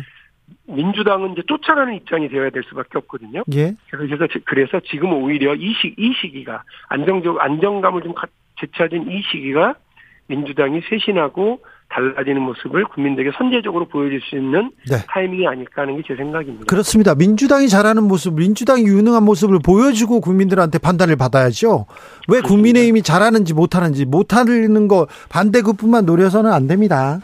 네. 자, 음, 김한길 전 의원이 지금 국민통합위원장입니다. 김한길 역할론이 계속 나오고 있습니다. 이 부분은 어떻게 보세요? 이 부분도 마찬가지예요. 이제 김기현으로는 안 된다라고 하는 인식 때문에 그렇습니다. 대통령이 선거를 주도하고 공천을 주도하면 이렇게 폭삭 망할 수 있구나. 이걸 이제 확인한 거 아니에요. 예? 그런데 대통령하고 거의 이렇게 직결되어 있고 대통령의 그 출장 수장 정도로 인식되고 있는 김기현 대표 체제가 계속 가게 되면 어렵지 않을까 이런 인식들이 있기 때문에 김한길 역할로 뭐 김한길 신당론 이런 것들이 나오는 것 아닌가 싶고요. 예. 그래서 이, 이 모든 게 다 김기현 대표의 한계 때문에 나오는 거라는 걸 모두가 다 알고 있죠. 네. 그러니까 자꾸 이제 뭐 한동훈 뭐 차출설 뭐 이런 얘기도 나오는 거 아니겠습니까? 예. 한동훈 한동훈 차출설은 어, 의원님은 어떻게 보세요? 저는 그 뭐 대단한 사람인 것 같고 대단한 게 있는 것처럼 지금은 보이지만요. 정치권에서 마치 그막 시작은 요란했는데 그 시청률을 거의 바닥으로 만들고 종, 종영을 한 드라마가 많잖아요. 예. 그런 것처럼 정치권에서는 이 허무한 결말들이 상당히 많아요. 네. 특히나 안대희 검사, 어? 그리고 황교안 어, 뭐 법무부 장관 네. 다 검사 출신들이 있잖아요. 이분들이 네. 뭐 그야말로 해성처럼 나타났다가 안대희 대법관은 그 그야말로 저 마포에서 대, 저 선거 지고 나서는 신 어디 흔적도 없이 어 사, 사라져 버리셨고 황교안 전 뭐 국무총리 전 대표 이분은 지금 어디 가서 하시는지 아직도 무슨 부정선거 촬영하고 댕기시잖아요. 네, 아직 아직 활발하게 활동하고 계십니다. 아 그래요? 네, 아, 부정선거 관련해서 계속 목소리 높이시고요. 그러니까 얼마나 우, 웃겨졌습니까? 당 대표까지 됐던 분이 이런 이런 지경으로까지 몰렸으니, 그러니까 저는 마찬가지다. 그러니까 지금 뭐그 뭐 아까 특활비 관련해서도 그렇게 큰 소리를 쳤는데 네. 이미 구멍이 나고 있는 걸 확인되고 있는 한동훈 법무부 장관 박용진하고 설전은 벌였는데 결국 검찰은 박용진 말이 맞다고 예규를 어, 바꾸는 상황. 이런 것들이 국민들 만에 차곡차곡 지금 쌓이고 있는 상황이거든요. 네. 그래서 한쪽 진영에서 박수 받고 대단한 사람인 것 같지만 실제 선거에 나와서 어, 되는 순간 아, 이, 이, 이 한동훈 장관한테 갖고 있는 보수 진영 일부의 이런 기대 이런 거 그냥 거의 저 뭐 뭐 저 시청률 바닥의 드라마 결론 네. 나고 비슷한 그런 뭐 그 종, 종영의 결말을 가져오게 되는 걸 보시게 되지 않을까 이런 네. 생각입니다. 아, 삼성에 관해서 가장 매섭고 정확한 비판을 하시던 의원이어서 말씀드리겠는데 지금 사우디아라비아에도 어, 윤석열 대통령과 이재용 회장이 이렇게 같이 가 있어요. 예, 예. 이 장면도 조금 약간 이상하다 이렇게 보는 사람들도 있습니다. 여전히 삼성물산 제일모직 합병이라고 하는 이재용 부회장의 승계와 관련해서 가장 결정적인 범죄가 어 지금 공소가 유지돼서 재판이 진행되고 있는 상황이고요. 삼성바이오로직스 네. 분식회계 사건 건도 역시 마찬가지로 진행되고 있는 상황입니다. 네. 대통령이 이 핵심 피의자와 관련해서 지난번에는 무슨 뭐 특별사면 얘기까지 어, 잠깐 언급되고 그랬었잖아요. 이, 이런 핵심 피의자와 자꾸 이렇게 어, 같이 결을 하시는 것이 과연 적절할까? 그 삼성에 더뭐 뛰어난 어, CEO들도 있고 관련된 이런 결정들을 해주신 사람들이 있는데 어 아마 수사팀에게나 재판부에게도 상당한 뭐 압박으로 작용하지 않을까 하는 그런 걱정이 있습니다. 이런 모습들 자제해야 한다고 저는 생각을 합니다. 삼성 이재용 회장을 수사하던 윤석열, 한동훈, 이복현 이런 분들이 이 정권에 가장 중요한 자리에 앉아 있네요. 네, 자. 뭐 저도 좀 아이러니하다고 생각을 하고 네. 그분들이 검사 시절에 이 사건 재벌 관련 사건 수사를 잘했다고 하는 건 자신들도 상당히 자부심이더라고요. 이번에 만나면서 만나면서 보니까. 네, 네. 그런 그런데 어 그 그 일이 제대로 지켜지려면 지금 집권을 하고 정권을 잡았을 때에도 역시 똑같은 기준이 적용되어야 된다고 생각을 하고요. 네. 현 어, 수사팀이라든지 재판 공소 유시팀에게 부담되는 모습들은 좀 보이지 않는 것이 맞다고 생각합니다. 네. 이명박 전 대통령은 4대강 보호 걷기 행사에 나섭니다. 25일 날 여주 강천보에서 지지자 결집한다고 하는데요. 집결한다고 한다는데요. 이분 뭐 지금 지지 지지자들하고 저 이분들이 지금 어디다 집결해 있냐면 윤석열 정부 안에 다 집결해 있잖아요. 네. 그 사실상 이명박 대통령 제 2기 대통령만 이명박으로 돌아보면 네. 이전 2000 2008년에 집권을 했죠. 2008년에 집권한 이명박 후보와 전혀 뭐 그 차이점을 찾아볼 수 없을 정도로 그때 그 인사들이 다시 올드보이들이 돌아와서 하고 계시는데 어 역시 이분도 어, 특별, 뭐, 그 사면복권을 받았습니다만, 지금 저렇게 어깨에 힘주고 다니실 상황이 아닙니다. 이런 상황을 열춘해내는 것이 바로 윤석열 정부예요. 윤석열 정부가 본인이 수사하고 본인이 사면하고 또 본인이 수사했었던 그 정권의 올드보이들을 다시 중요 요직에 앉히는 이런 해괴한 상황을 가져가게 되면 강서구청장 선거가 똑같았잖아요. 자기 때문에 벌어진 보궐선거에 또 특별사면에서 다시 그 후보를 내는 바람에 이렇게 참패를 거듭한 것처럼 어, 지금 이런 식의 인사, 이런 식의 정부 운영은 반드시 국민들에게 심판받을 거예요. 그 심판 좀 열심히 해달라고 이명박 대통령이 저렇게 북치고 장 구치고 주목받는 행사들을 하는 거, 어, 뭐 야당으로서는 뭐 그 선거 생각만 하면 나쁘진 않겠습니다만 네.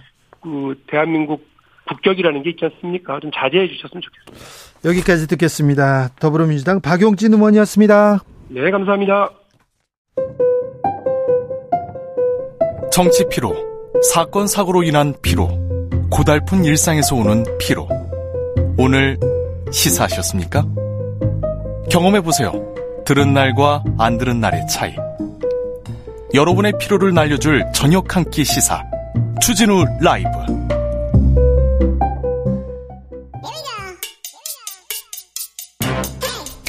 뉴스를 향한 진지한 고민 기자들의 수다. 라이브 기자실을 찾은 오늘의 기자는 은지혁이요. 시사인 김은지입니다. 요즘 무슨 취재합니까? 네. 뭐 정치권 정신없이 돌아가니까요. 네. 있습니다. 그 어떤 기사 쓰셨어요? 아, 최근에는 아 그리고 김학의 사건 또 다시 한번 기사를 쓰기도 했어가지고요. 네. 계속 팔로우업하고 있습니다. 네. 공수처에 사건이 들어갔거든요. 네, 공수처에서 국민권익위 수사하고 또 김학의 사건도 또 하고 있는. 네, 수사 검사들에 대한 네. 부분입니다. 알겠습니다. 김학의 자체는 아니고요. 자, 오늘 준비한 첫 번째 뉴스는요? 네, 국민연금공단이 이재용 삼성전자 회장에게 소송을 할 수도 있다라는 뜻을 밝혔습니다. 좀 자세히 알려주십시오. 네, 국정감사에서 나온 이야기인데요. 국민연금관리공단 이사장이 한 말입니다. 네. 김태현 이사장이 지난주 금요일 국회 보건복지 국정감사에서 이제 삼성물산 제일모직 합병과 관련해서 이재용 삼성전자 회장에 대한 1심이 진행되고 있는데 네. 판결이 나면 이재용 회장, 문영표 전 장관, 홍한선 전 본부장에 대해서 손해배상 소송을 준비하겠다 이렇게 밝혔습니다. 삼성 때문에 국민연금이 손해를 봤어요. 국가가 손해를 봤습니다. 삼성 때문이 아니라 삼성 이재용 회장을 위해서 지금 국가가 손해를 봤습니다. 어, 소송이 뭐 결과가 나오면 소송을 해야죠. 자, 이 사안을 이해하기 위해서는 시계를 조금 돌려볼 필요가 있습니다. 네, 2015년으로 돌아가야 하는데 당시 이제 삼성물산과 제일모직 합병이 있었거든요. 네. 그리고 1년 전에 이제 이건희 회장이 급작스럽게 병원으로 이송이 돼서 자리에서 일어나지 못하고 있던 때였습니다. 이건희 회장이 갑자기 쓰러지면서 승계가 지금 발등에 불이 됐습니다. 네, 그래서 2015년 9월 달에 삼성물산과 제일모직이 합병을 하게 됐는데 네. 그 결과가 이제 통합 삼성물산이 탄생하게 됐습니다. 네. 그런데 그 방식이 주주에게 유리한 게 아니라 이재용 당시 이제 부회장에게 유리한 방식으로 이어졌다. 이런 주장이 그때도 계속 나왔었거든요. 예. 그러니까 말씀하신 것처럼 이재용 부회장이 가지고 있지 않던 삼성물산의 기업 가치를 좀 떨어뜨리고 네. 그 자신이 최대 주주인 제일모직 가치를 띄워서 네. 결과적으로 삼성물산 주주에게는 손해를 끼치는 방식으로 합병이 이루어졌다라는 혐의가 있었는데 삼성 그리고 삼성의 주주한테는 다 마이너스입니다. 국가도 마이너스인데 이재용 부회장만 이득이 보는 이득을 보는 그런 합병이었습니다. 뭐 그런 비판이 있었는데요. 결과적으로 이제 검찰 수사, 특검 수사 결과 이제 네. 그런 부분들이 좀 입증되고 있는 건데 네. 이 과정에서 문영표 전 보건복지부 장관과 홍한선 전 이제 기금운용본부장이 각각 이제 아래 임직원들한테 압박을 했다. 라는 식의 이슈로 이제 특검에 기소되기도 했습니다. 국정농단 사건의 핵심 재판이었어요. 핵심 사건이었습니다. 이 사건에 어, 박영수 특검팀의 윤석열 대통령, 윤석열 검사가 거의 음, 뭐라고 해야 되나요? 명운을 걸었습니다. 네, 그러다 보니까 문영표 전 장관 사건은 이제 특검의 1호 기소다라는 식의 이야기가 그 당시 나오기도 했었었는데요. 이 부분이 증명되면서 이 부분이 증명되면서 박근혜 전 대통령이 아, 뇌물죄로 뇌물죄로 기소되고 유죄를 받습니다. 네, 문영표 전 장관 같은 경우에도 이제 네. 혐의가 이제 확정이 됐는데요. 제일 먼저 구속됐어요? 징역 2년 6개월을 받았고요. 네. 홍한선 전 본부장도 징역 2년 6개월 확정됐습니다. 네. 그리고 이제 합병 당시에 삼성물산 지분이 11.21% 이제 국민연금 가지고 있었거든요. 네. 이때 손실 봤다라는 사실도 확인이 되었는데요. 그러다 보니까 국회에서도 이번에 이제 국민연금의 손실액이 2,700억 원이 넘는다라는 지적이 나왔습니다. 네. 그러니까 이것이 어떤 의미이냐면 박근혜 정부와 이재용 회장의 국정농단에 의해서 국민의 노후 자금이 날아간, 날아간 것이다라는 식의 주장을 서영석 민주당 의원이 했거든요. 그때 윤석열 검사와 단동훈 검사도 이렇게 주장했습니다. 네, 이제 그러다 보니까 이제 김태현 이사장도 삼성물산과 제일모직 합병 과정에서 여러 불법 행위가 있었다라는 대답을 하기도 했습니다. 네.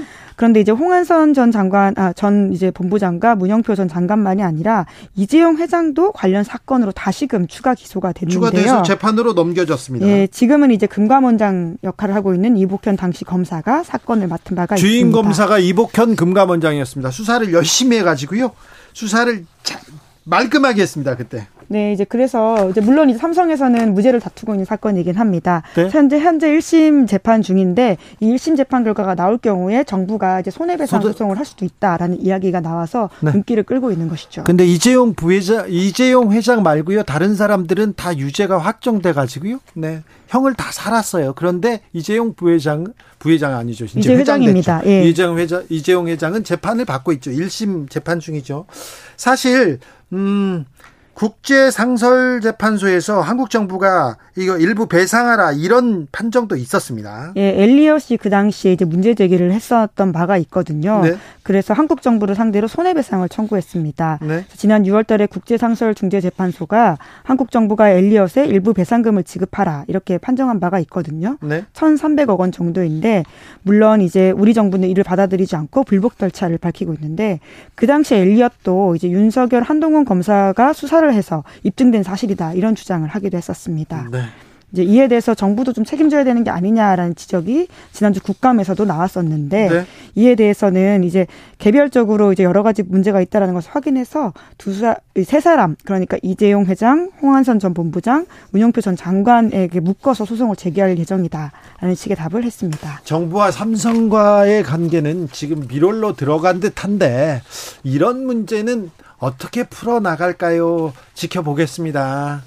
저희가 잘 지켜봐 가지고요. 자세하게 설명해 드리겠습니다. 생각보다 되게 중요한 문제입니다. 아주 중요한 문제인데. 네. 그리고 세금을 찾아오는 문제이기도 하고요. 다음 뉴스로 가보겠습니다. 네, 잼버리가 끝났는데도 아직 귀국하지 않은 참가자들이 있다고 합니다. 왜, 왜 그렇습니까? 예, 일부가 한국 정부에 난민 신청을 했기 때문이다라고 하는데요. 네. 난민 신청을 한 잼버리 참가자가 아프리카 지역 등 중심으로 한 50명 정도 된다라고 알려졌습니다. 그렇게나 많이요? 네, 그래서 이 난민 신청자는 우리 법에 따라서 난민 인정 여부가 결정될 때까지는 국내에 체류할 수가 있습니다. 그렇죠. 이제 그래서 이번에 이러한 사실들이 뒤늦게 알려졌는데요. 네. 난민 신청자에게 법무부는 신청일로부터 6개월 동안 생계비를 지원하기도 한다라고 하는데 네. 이번에 미성년자도 일부 포함돼 있다 이렇게 알려져 있습니다. 그런데 우리나라에서 난민 심사라 이거 쉽지 않을 텐데요. 지금 어떻게 돼가고 있습니까? 네, 이제 까다로운 건 사실이고 이제 관련해서 숫자들을 보면 굉장히 낮다라는 사실을 알 수 있는데요.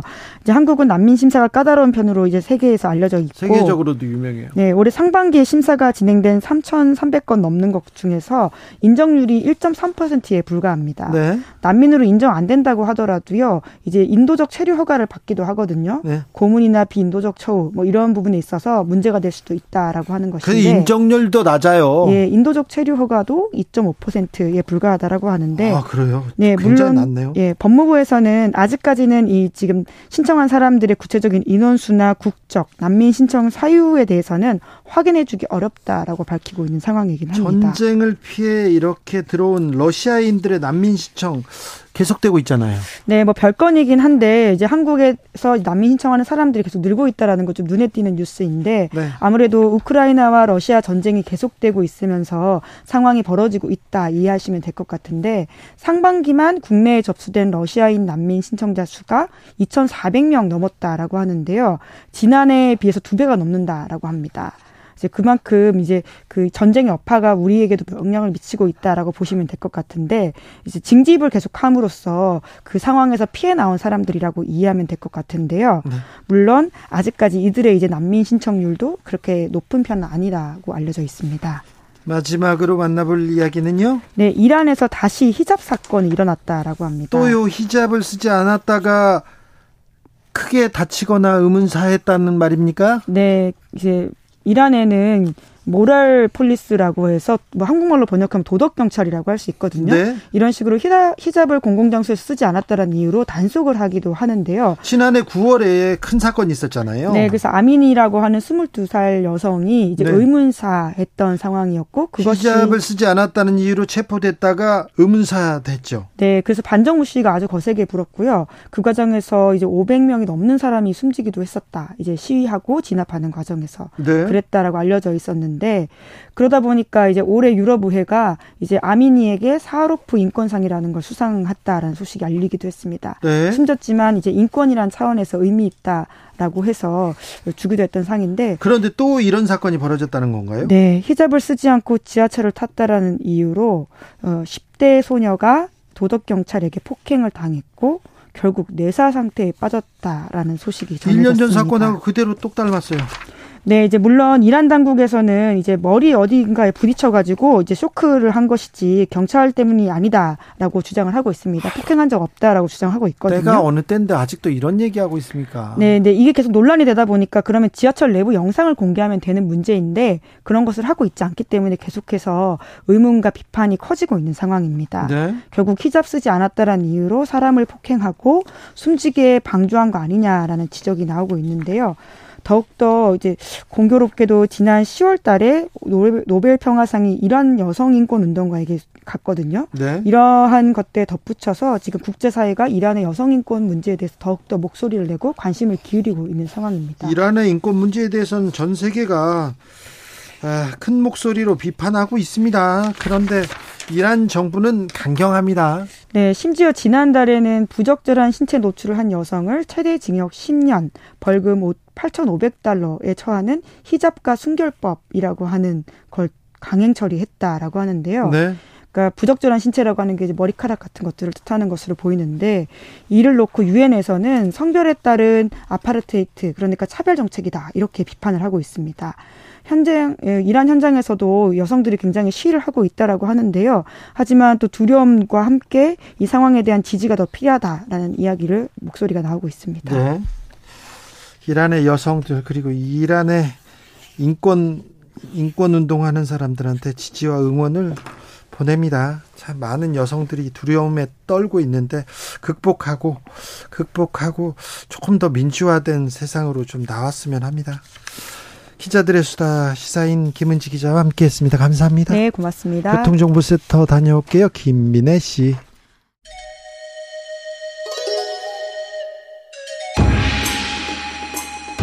빛보다 빠르게 슉슉 바람보다 가볍게 슉슉 경제 공부 술술 경제를 알아야 인생의 고수가 된다 경공술 오늘의 경제 선생님은 누구보다 경제를 쉽게 알려주는 그런 남자입니다 김준범 KBS 기자 모셨습니다 어서 오세요 네 안녕하세요 오랜만에 모셨습니다 한 1년 좀 지난 것 같습니다 바쁘셨어요? 아니, 뭐 이렇게 저렇게 하다 보니까 시간이 잘 안 맞아가지고요. 네. 네, 오늘은 또 운 좋게 시간이 맞아서 그렇습니다. 오랜만에 왔는데 지금 목 상태가 별로 안 좋아서 네. 잘해 보겠습니다. 아, 아무튼 네. 바쁜 분이세요? 비싸신 분 그런 건 아니고요. 아이고 비싸라. 아이고 아, 김준범 기자 죄송합니다. 네. 기자가 바쁘셨어요. 엄청 바빴습니다. 그런데 지금 경제, 물가 특별히 걱정이어가지고요. 저희가 특별히 모셨습니다. 두루두루 다 다. 어, 어려운 문제들 그리고 궁금한 문제 다 풀어보겠습니다. 그러니까 궁금한 거에 경제에 대해서 물가에 대해서 궁금한 게 있으면요. 지금 문자를 막 보내주십시오. 그래가지고 제가 다 물어볼게요. 골탕 먹여야지. 자 시작해 보겠습니다. 네. 그런데요 물가 많이 오릅니다. 날씨 추워지는데 난방비 걱정입니다. 이렇게 얘기하는 사람들 많습니다. 뭐 이제 난방을 해야 될 때가 왔죠. 네. 그리고 난방은 상당수가 이제 도시가스, 그러니까 네. 난방비는 곧 가스 요금인 경우가 많은데. 네. 어, 최근 뭐 최근 몇 달 사이에 난방비가 오른 적은 없습니다. 그러면은 뭐 난방비 별로 안 올랐겠네. 근데 그 시간의 폭을 한 1년 지난해쯤부터로 좀 크게 보면은 어, 작년에 가스 요금이 4번이 올랐고요. 네. 아, 다, 4번이 올랐고요. 네. 그다음 올해 한 번이 올라서 총 그 누적된 인상 폭이 한 45% 정도 됩니다. 아이고, 네. 어, 이게 어떻게 말씀드리면 되냐면 보통 4인 가구, 가구가 가스 요금을 한 달에 한 4천 메가줄이라는 그정 메가줄이라는 4천 메가줄이라는 단, 저 단위로 쓰는데 어, 45% 정도 오르면 한 달에 평균 한 3만 원 정도가 오르는 겁니다. 네. 근데 여긴 이거는 평균 사용량이거든요. 네. 근데 가스 요금은 당연히 여름엔 덜 쓰고 겨울에 많이, 겨울에 많이 쓰지 않겠습니까? 네. 한 달에 평균 3만 5천인데 겨울로 치면은 뭐 한 달에 뭐 쓰기에 따라 다르겠지만 평균 한 4, 5만 원, 5, 6만 원씩은 오를 걸 각오하셔야 된다. 아. 그렇게 하니까 또훅 예. 들어오네요. 그러니까 원래 뭐 2021년 말에 재작년 말에 한 5만 원 정도 나왔다면은 네. 올해는 같은 양을 쓰시면 뭐 10만 원 정도 나올 수 있다라는 아. 겁니다. 엄청 많이 올랐죠. 네.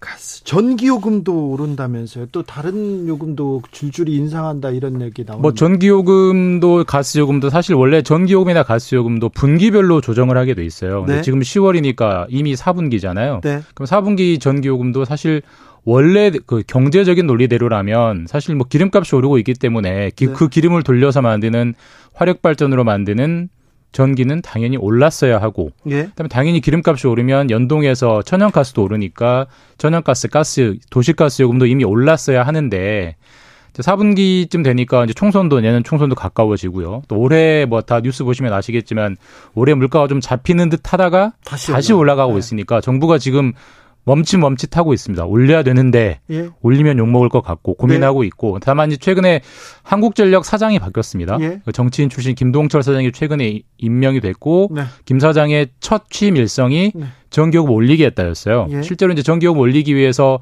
사실 바로 올리면 욕을 먹으니까 한국전력이 좀 자구 노력, 뭔가를 좀 줄이는 모습을 보여주고 그 다음에 올리, 올리는 걸 발표하려고 하는데 실제로 다음 주에 한국전력이 희망퇴직 같은 이제 나름대로의 자구책, 그러니까 네. 고강도 구조조정안을 발표를 합니다. 그것은 자구책 발표가 끝나면 곧바로 4분기 전기요금을 올리지 않겠느냐라고 예상이 되고 있어서 뭐 정치적인 논리로 보면은 뭐 내년 총선 표 때문에 전기요금을 안 올리는 게 도움은 되겠지만 경제적인 논리로는 뭐 한전의 누적 적자가 200조 원을 넘기 때문에 사실 안 올리는 건 좀 말이 안 되긴 합니다. 그래서 그 두 논리 싸움에서 누가 이기느냐에 따라서 다르겠지만 어쨌든 네. 지금 취임한 강, 힘 있는 한전 사장은 올리려고 한다. 라고 볼 수 있습니다. 여기에 중동 변수가 있습니다. 중동에서 전쟁이 일어났습니다.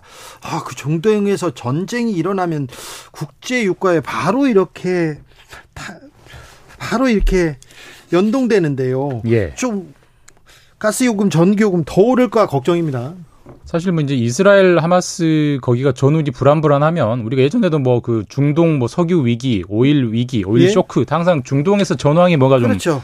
좋으면 그랬거든요. 네. 근데 이스라엘이랑 하마스는 다행이라면 우리가 사실 남의 나라의 그 어떤 전쟁을 두고 이런 얘기를 하는 게 좀 그렇긴 하지만 사람이 죽고 사는데 어쨌든 다행이라면 이스라엘과 하마스 지역이 그 유전이 많은 지역은 아니에요. 예. 그러니까 단기적으로 거기가 전쟁이 단기에만 끝난다면 네. 사실 국제 유가에는 큰 영향은 없을 거라는 분석이 많고요. 지금 뭐 이스라엘이 지상군 투입한다고 하지만 예를 들어서 이스라엘의 지상군 전력이 하마스를 압도해서 네. 단기적으로 끝나면 뭐 유가에 아무 영향이 없을 것 같고요. 다만 네. 하마스가 워낙 준비가 잘 돼 있거나 하마스의 뭐 우군인 헤즈볼라 등등이 개입을 해서 전기가 좀 장기화된다면 당연히 유가는 올라갈 것 같습니다. 예. 근데 유가인 유가적인 측면에서 최악의 상황은 이란의 개입입니다. 사실 예. 뭐 하마스의 뒤에는 이란이 있다는 이미 알려진 사실이고요. 다만 이스라엘 하마스를 공격한다고 해서 이스라엘 군까 아니 이란 군까지 거기에 참전할 것이냐는 또 다른 얘기잖아요. 그렇죠. 이란 군까지 참전하게 되면 왜왜 그게 의미가 있냐면 이란이 최근에 이란이 상당히 큰 유전을 가진 주요 산유국 중에 하나고요. 예. 최근에 사우디아라비아는 미국과 사이가 안 좋아서 계속 감산을 해왔지만 이란은 계속 증산을 해왔어요. 예. 그러니까 석유를 쭉쭉 많이 늘려 생산해주면서 그나마 석유값이 안 오르게 해줬던 나라인데 예. 그 나라가 전쟁에 참여하면 유전이 제대로 안 돌아가겠죠. 네. 그렇게 되면은 지금 국제 유가 전문가들이 예측에 따르면은 이란까지 참전하면은 배럴당 한 150달러 정도 될 수 있다. 지금 배럴당 한 90달러 정도 하거든요. 거의 한 60%가 오른다는 얘기이기 때문에 그런 상황이 오면 거의 재앙이 온다라고 볼 수 있는 거죠. 아, 이사파리님께서 물가 유가는 계속 올라가는데 왜 화물 운송료는 오히려 내려갈까요? 이렇게 얘기하는 분도 있습니다. 자, 난방비가 올라요. 오르는데 어쩔 수 없는 측면도 있습니다. 그러면 또 정부가 촘촘하게 복지의 망을 좀 이렇게 만들어야 되는데 기초생활수급자 차상위 계층을 위한 난방비 이렇게 지원 이런 지급 좀 준비돼 있습니까? 그러니까 이게요. 어, 사실 국제유가는 사실 우리나라 임금님도 어떻게 할 수가 없습니다. 예? 뭐 사실 그, 그 국제적인 시장에 따라서 올리는 우리나라는 산유국이 아니잖아요. 네. 우리나라 사실 국제유가는 주어지는 조건일 뿐인데 거기에 대해서 우리나라가 이제 잘 적응하고 취약계층을 도와주는 내부 정책을 얼마나 잘 짜느냐가 문제인데 사실 사실 방금 말씀하신 부분에서 제도는 사실 굉장히 굉장히까지 아니지만 나름대로 네. 나름대로 촘촘하게 짜여져 있고요. 예. 사실 작년에 가스 요금 많이 올리고 전기 요금 많이 올리면서 이렇게 되면 기초생활수급자 차상위층 어떻게 할 거냐라고 하면서 정부가 대책을 내놓은 게 기초생활수급자와 차상위 계층은 난방비를 어, 겨울, 겨울 동안 한 60만 원 돈 정도, 정확하게는 네. 59만 2천 원 정도를 보조해 주겠다.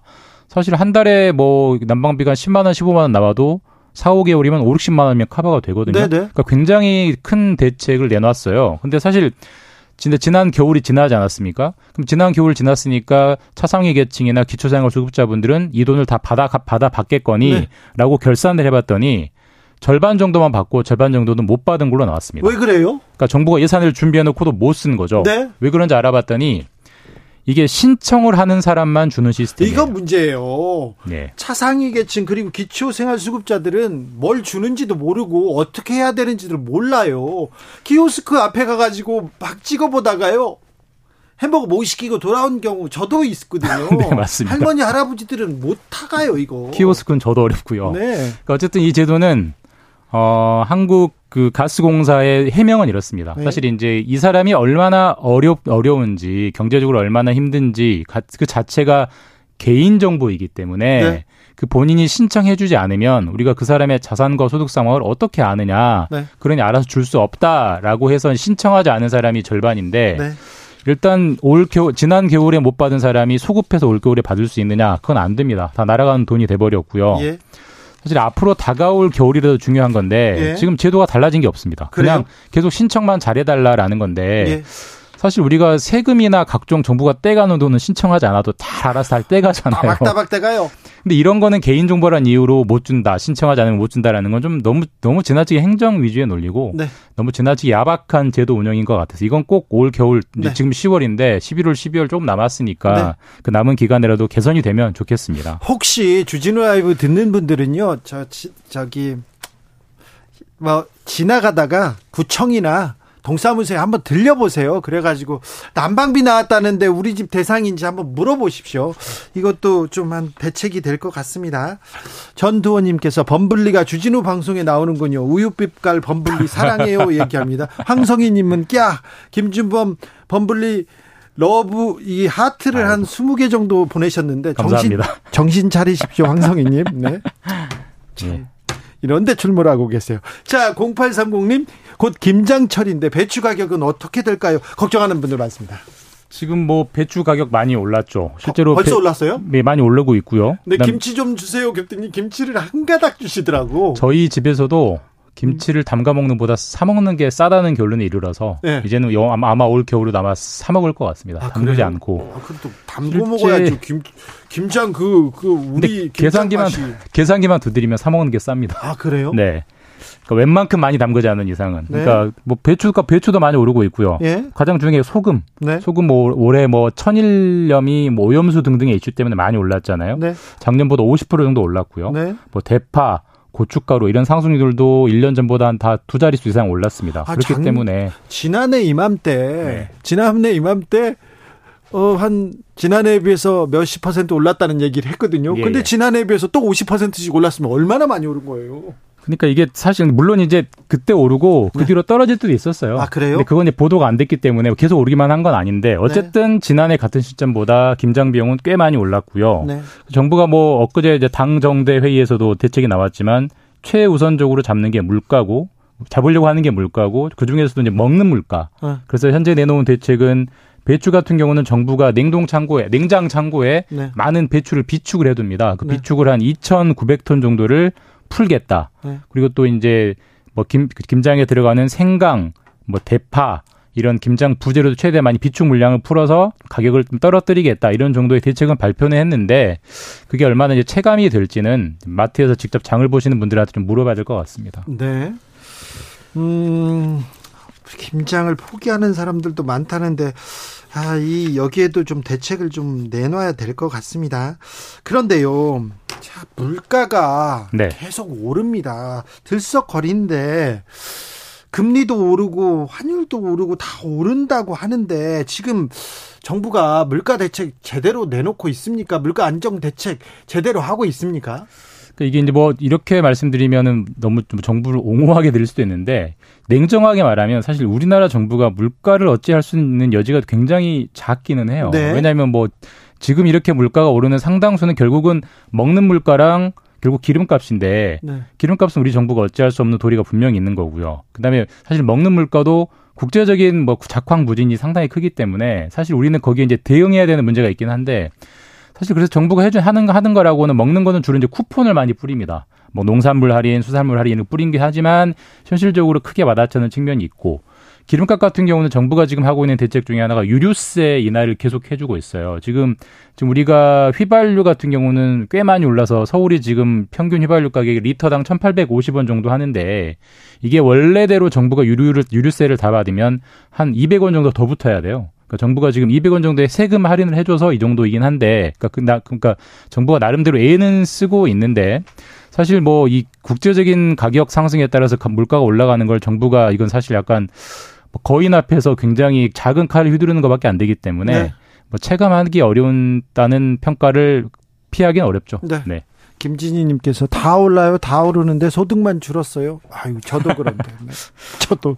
2095님, 물값 빼고 다 올랐어요. 물만 먹고 살아야 하나요? 물값도 올랐습니다. 물값도 올랐어요. 자, 이럴 때 예. 경제가 어렵습니다. 민생 어렵다는데 이럴 때 정부가 조금 어 국간을 열면서 서민들 조금 없는 사람들한테 좀 풀어야 되는 거 아닙니까? 그런데 정부에서는 정반대 얘기를 합니다. 예. 어제 그 김대기 대통령실 비서실장이 그런 얘기를 했죠. 과거에는 민생이 어려울 때 가장 좋은 방법이 돈을 푸는 거였지만 지금은 돈을 푸는데 한계가 있다. 네. 왜? 나라 빚이 너무 많이 쌓여서, 그러니까 네. 전 정부가 너무 빚을 많이 남겨뒀기 때문에 우리 정부는 돈 쓸 여지가 없다. 그러니까 사실 그래서 다른 대책을 강구해야 된다 이런 이제 말을 하는 했고요. 그래서 나온 게 아까 말씀드린 뭐 김장의 배추 비축 배추를 푼다는 이런 건데 사실 이거는 근본적으로 정부 정책 철학의 문제입니다. 그러니까 네. 어려울 때 돈을 풀어서 취약계층을 돕는 정, 정부가 있고 네. 그렇게 하면 나라 빚이 쌓이기 때문에 너무 풀면 안 된다는 정부가 있어서 네. 이건 결국은 차후에 평가받을 수밖에 없는 그런 진보와 문제입니다. 보수의 네. 가장 큰 차이점이기도 합니다. 그런데 누가 옳다, 누가 정답이라고는 할 수는 없는데 그래도 지금 서민들이 너무 어려워하는데 그런 얘기합니다. 이일총님 산지 생산자와 소비자 물가 차이가 너무 납니다. 관리 문제입니다. 이거 좀 지적해야 돼요.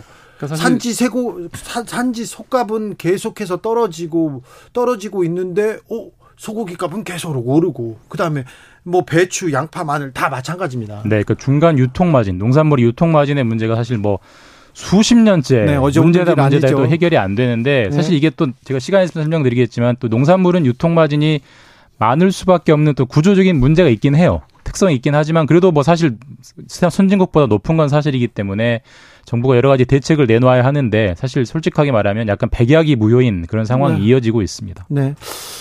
여름에는 덥고요. 더 덥습니다. 겨울에는 더 춥습니다. 그 때문에 이제 전기요금, 가스요금 더 많이 나올 수밖에 없는데 아, 기후 위기로 또 농사도 어렵고 이거 좀 생각해 보면 기후 위기와 모든 게 좀 연결돼 있는 거 아닙니까?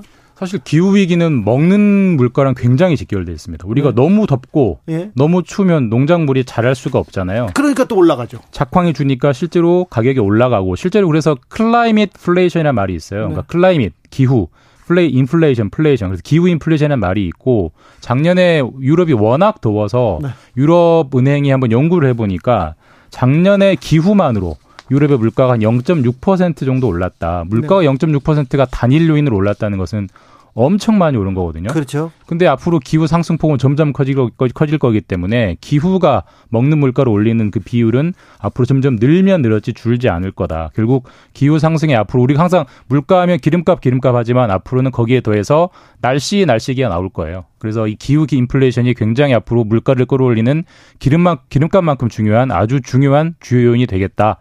라고 볼 수 있습니다. 먹거리 걱정이에요. 이제 많이 오를 거예요. 이제 어, 농업이 아, 특, 쌀이 그다음에 이런 게 무기가 될 수 있다고도 하지 않습니까? 정부가 나서야 됩니다. 정부가 좀 대책을 내놔야 됩니다.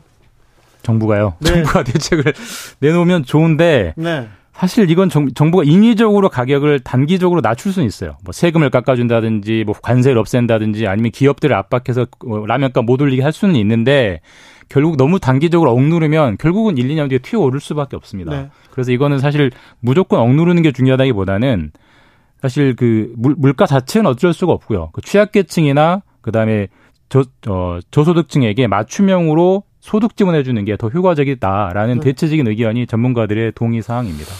농업에 대한 지원 그리고 네. 특별한 특별히 어떤 농산물에 대해서는 그 어, 경작을 좀 이끌어낸다든지 이런 것도 방법이 될 수 있을 것 같아요. 뭐 대표적으로 쌀이 그렇게 하고 있죠. 쌀 네. 직불점유 사고 있는데 또 그렇게 되면 공급이 너무 많아져가지고 값이 떨어지는 문제가 있기 때문에 네. 정부가 인위적으로 개입하는 게 반드시 해법은 아닐 수도 있습니다. 네. 네. KBS 김준범 기자와 함께했습니다. 감사합니다. 감사합니다. 주진우 라이브 여기서 인사드립니다. 저는 내일 오후 5시 5분에 돌아오겠습니다. 지금까지 주진우였습니다.